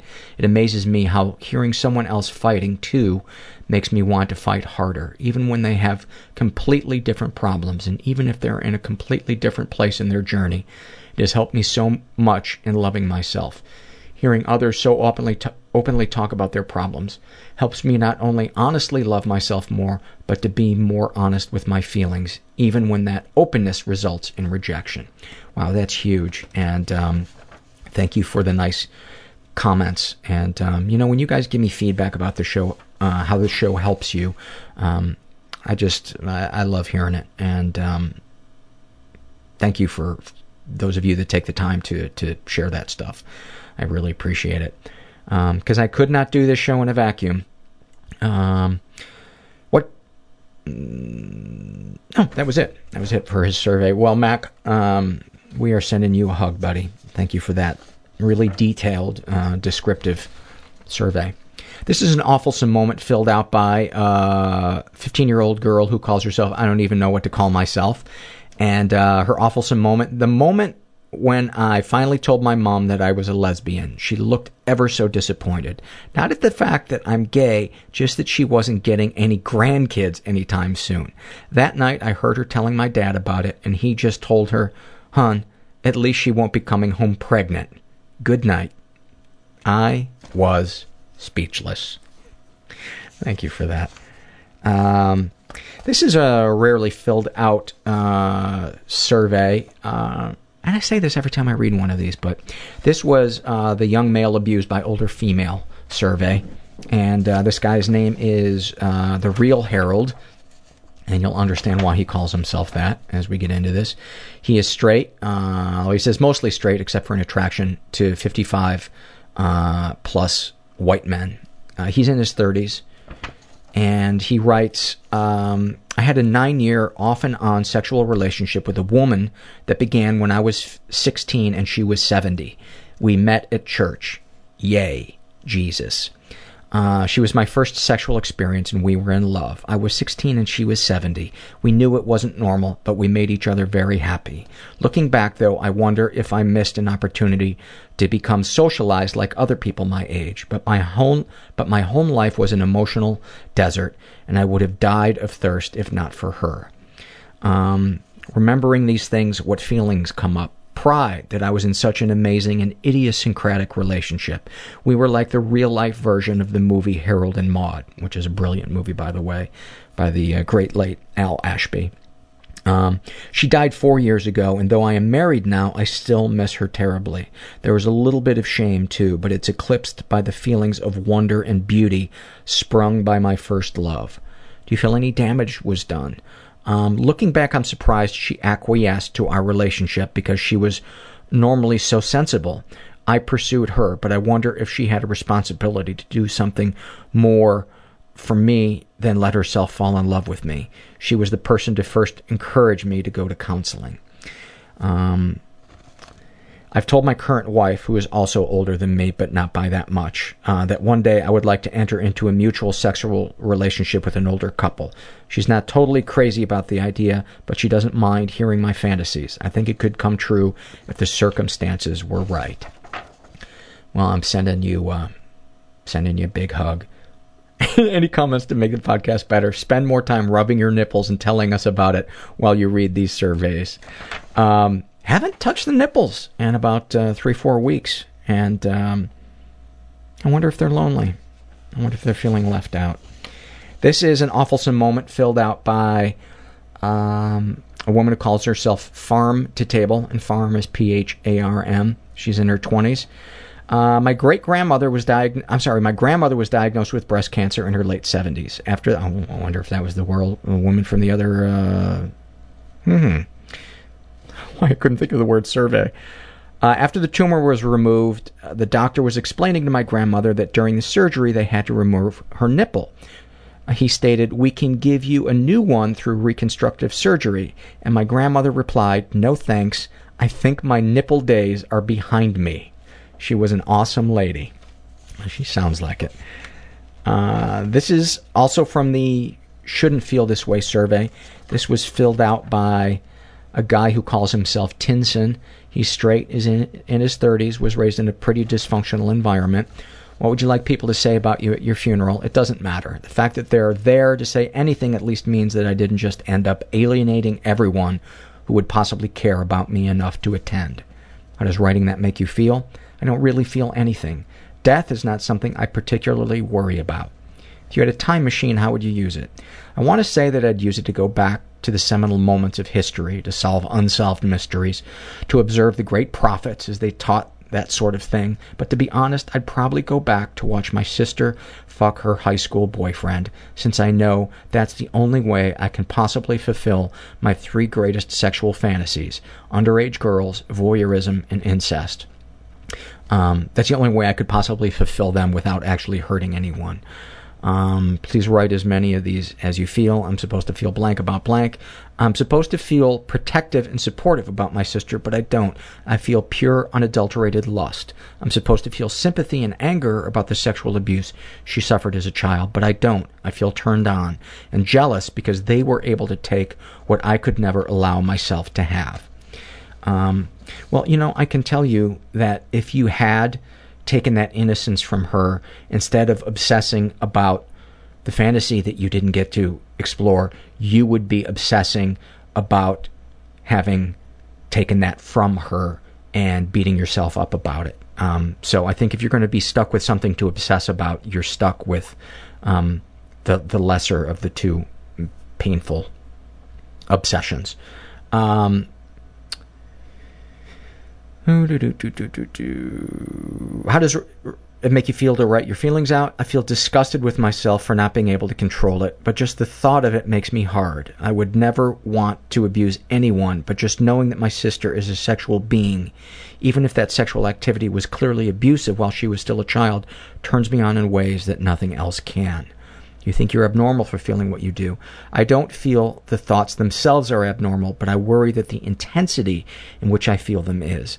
I have no trouble finding other girls attractive, but I have never wanted to have sex with anyone as bad as I want to have sex with my sister, and I'm constantly fighting disappointment in myself for not having experimented with her sexually while we were both still young enough. Um, quote, not to know any better. I have long since come to terms with the fact that I can't really control what turns me on. I know I'm not a monster for thinking this, but I also know that if others found out about my fantasies, they would treat me as one um, because of the stigmas associated with child molestation and incest abuse. I constantly worry that I that if I ever have a daughter, I would feel these same thoughts towards her and end up not being able to control myself. Would knowing other people feel the same way make you feel better about yourself? Yes and no. There's no shortage of news stories about men who find underage girls and family members sexually attractive, ending in abuse, rape, and trauma. What would make me feel better about myself would be knowing that any of these stories could ever have, if not a happy ending, at least an ending that doesn't just cause pain for everyone involved. Um, yeah, and uh, that is uh, that's it for for his survey. Well, thank you for pouring your heart out in that, and um, I encourage you maybe to, to go to the forum and and post um, about that. You can post there anonymously, and um, I think you might be able to find some people to connect to and to, to feel less alone um, in your feelings. This is an awful moment filled out by a woman who calls herself Omnial, and she is in her 50s. And her awful moment my mom had Alzheimer's, and I was at the nursing home getting ready to take her into the bathroom to have her go and to change her diaper. As I was trying to bring her in so I could get her situated on the toilet, she stopped, put her hand in the back of her pants, pulled out a solid piece of poop, and put it on the vanity like a present. I think she was trying to show me she'd already gone. That's pretty awfulsome.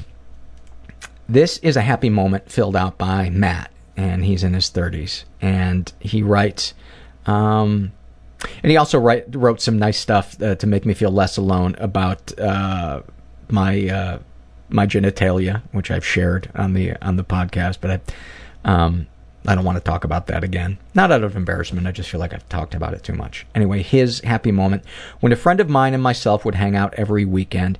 Uh, he had bunk beds, and we would lay there one above and one below, talking about all the girls we liked that we had no chance of sleeping with, among other things. It was one of those simple periods growing up that I sometimes go back to when life gets stressful, and it never fails to cheer me up.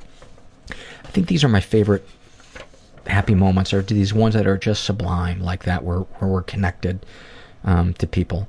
Um, this is a happy moment filled out by a guy who calls himself Scott. And uh, he writes, When my roommate's dog runs up to me before anyone else, reminding me that there is one thing that I provided uh, for fully that I don't disappoint and that prefers me. I know she doesn't have any feelings or deep thoughts. I know that I am simply a source for exercise and food and am the pack leader. But that's more than enough. On the worst days, it reminds me that despite my numerous handicaps and failures and regrets, that there is one animal's who life, one animal whose life I know I positively impact. I realize it's a job even a kid can do, but right now it's what I have to take pride in. Thank you for that. And then uh, the last survey is a, a happy moment filled out by a woman who calls herself Onward and Upward. And she writes, I just got out of a horrid relationship, uprooted my life, quit my job, sold my house, and moved back to Chicago, my hometown, to reboot. Three years ago, I was taking a walk to meet a friend, and as I was passing all these beautiful brownstones and flowers, I just started to cry because I was so happy and grateful to be in that moment. It's amazing how quickly and drastically you can change your life. Finally, some peace. Well, thank you for sharing that. And thank you guys for uh, for being a part of this thing. And um, filling out the surveys and being monthly donors and one-time donors and transcribing episodes and sharing your emails with me and um, all the other, you know, writing guest blogs, posting in the forum, um, all the other stuff that uh, that you do to support it. It um, it really, when I'm having a tough day, it really helps me feel feel less alone and uh, helps me helps me get out of bed. So I appreciate it, and I I hope if you're listening, um, that you know that you are uh, you're most definitely not alone, and that there's hope if you're willing to get out of your comfort zone and uh, reach out for help. It uh, it saved my life, and it can can save yours too. And uh, thanks for listening. Everybody I know is bizarrely beautifully Everybody fucked up I in know some is weird way. bizarrely beautifully Everybody fucked up in some weird is way. Bizarrely beautifully fucked up in some weird way.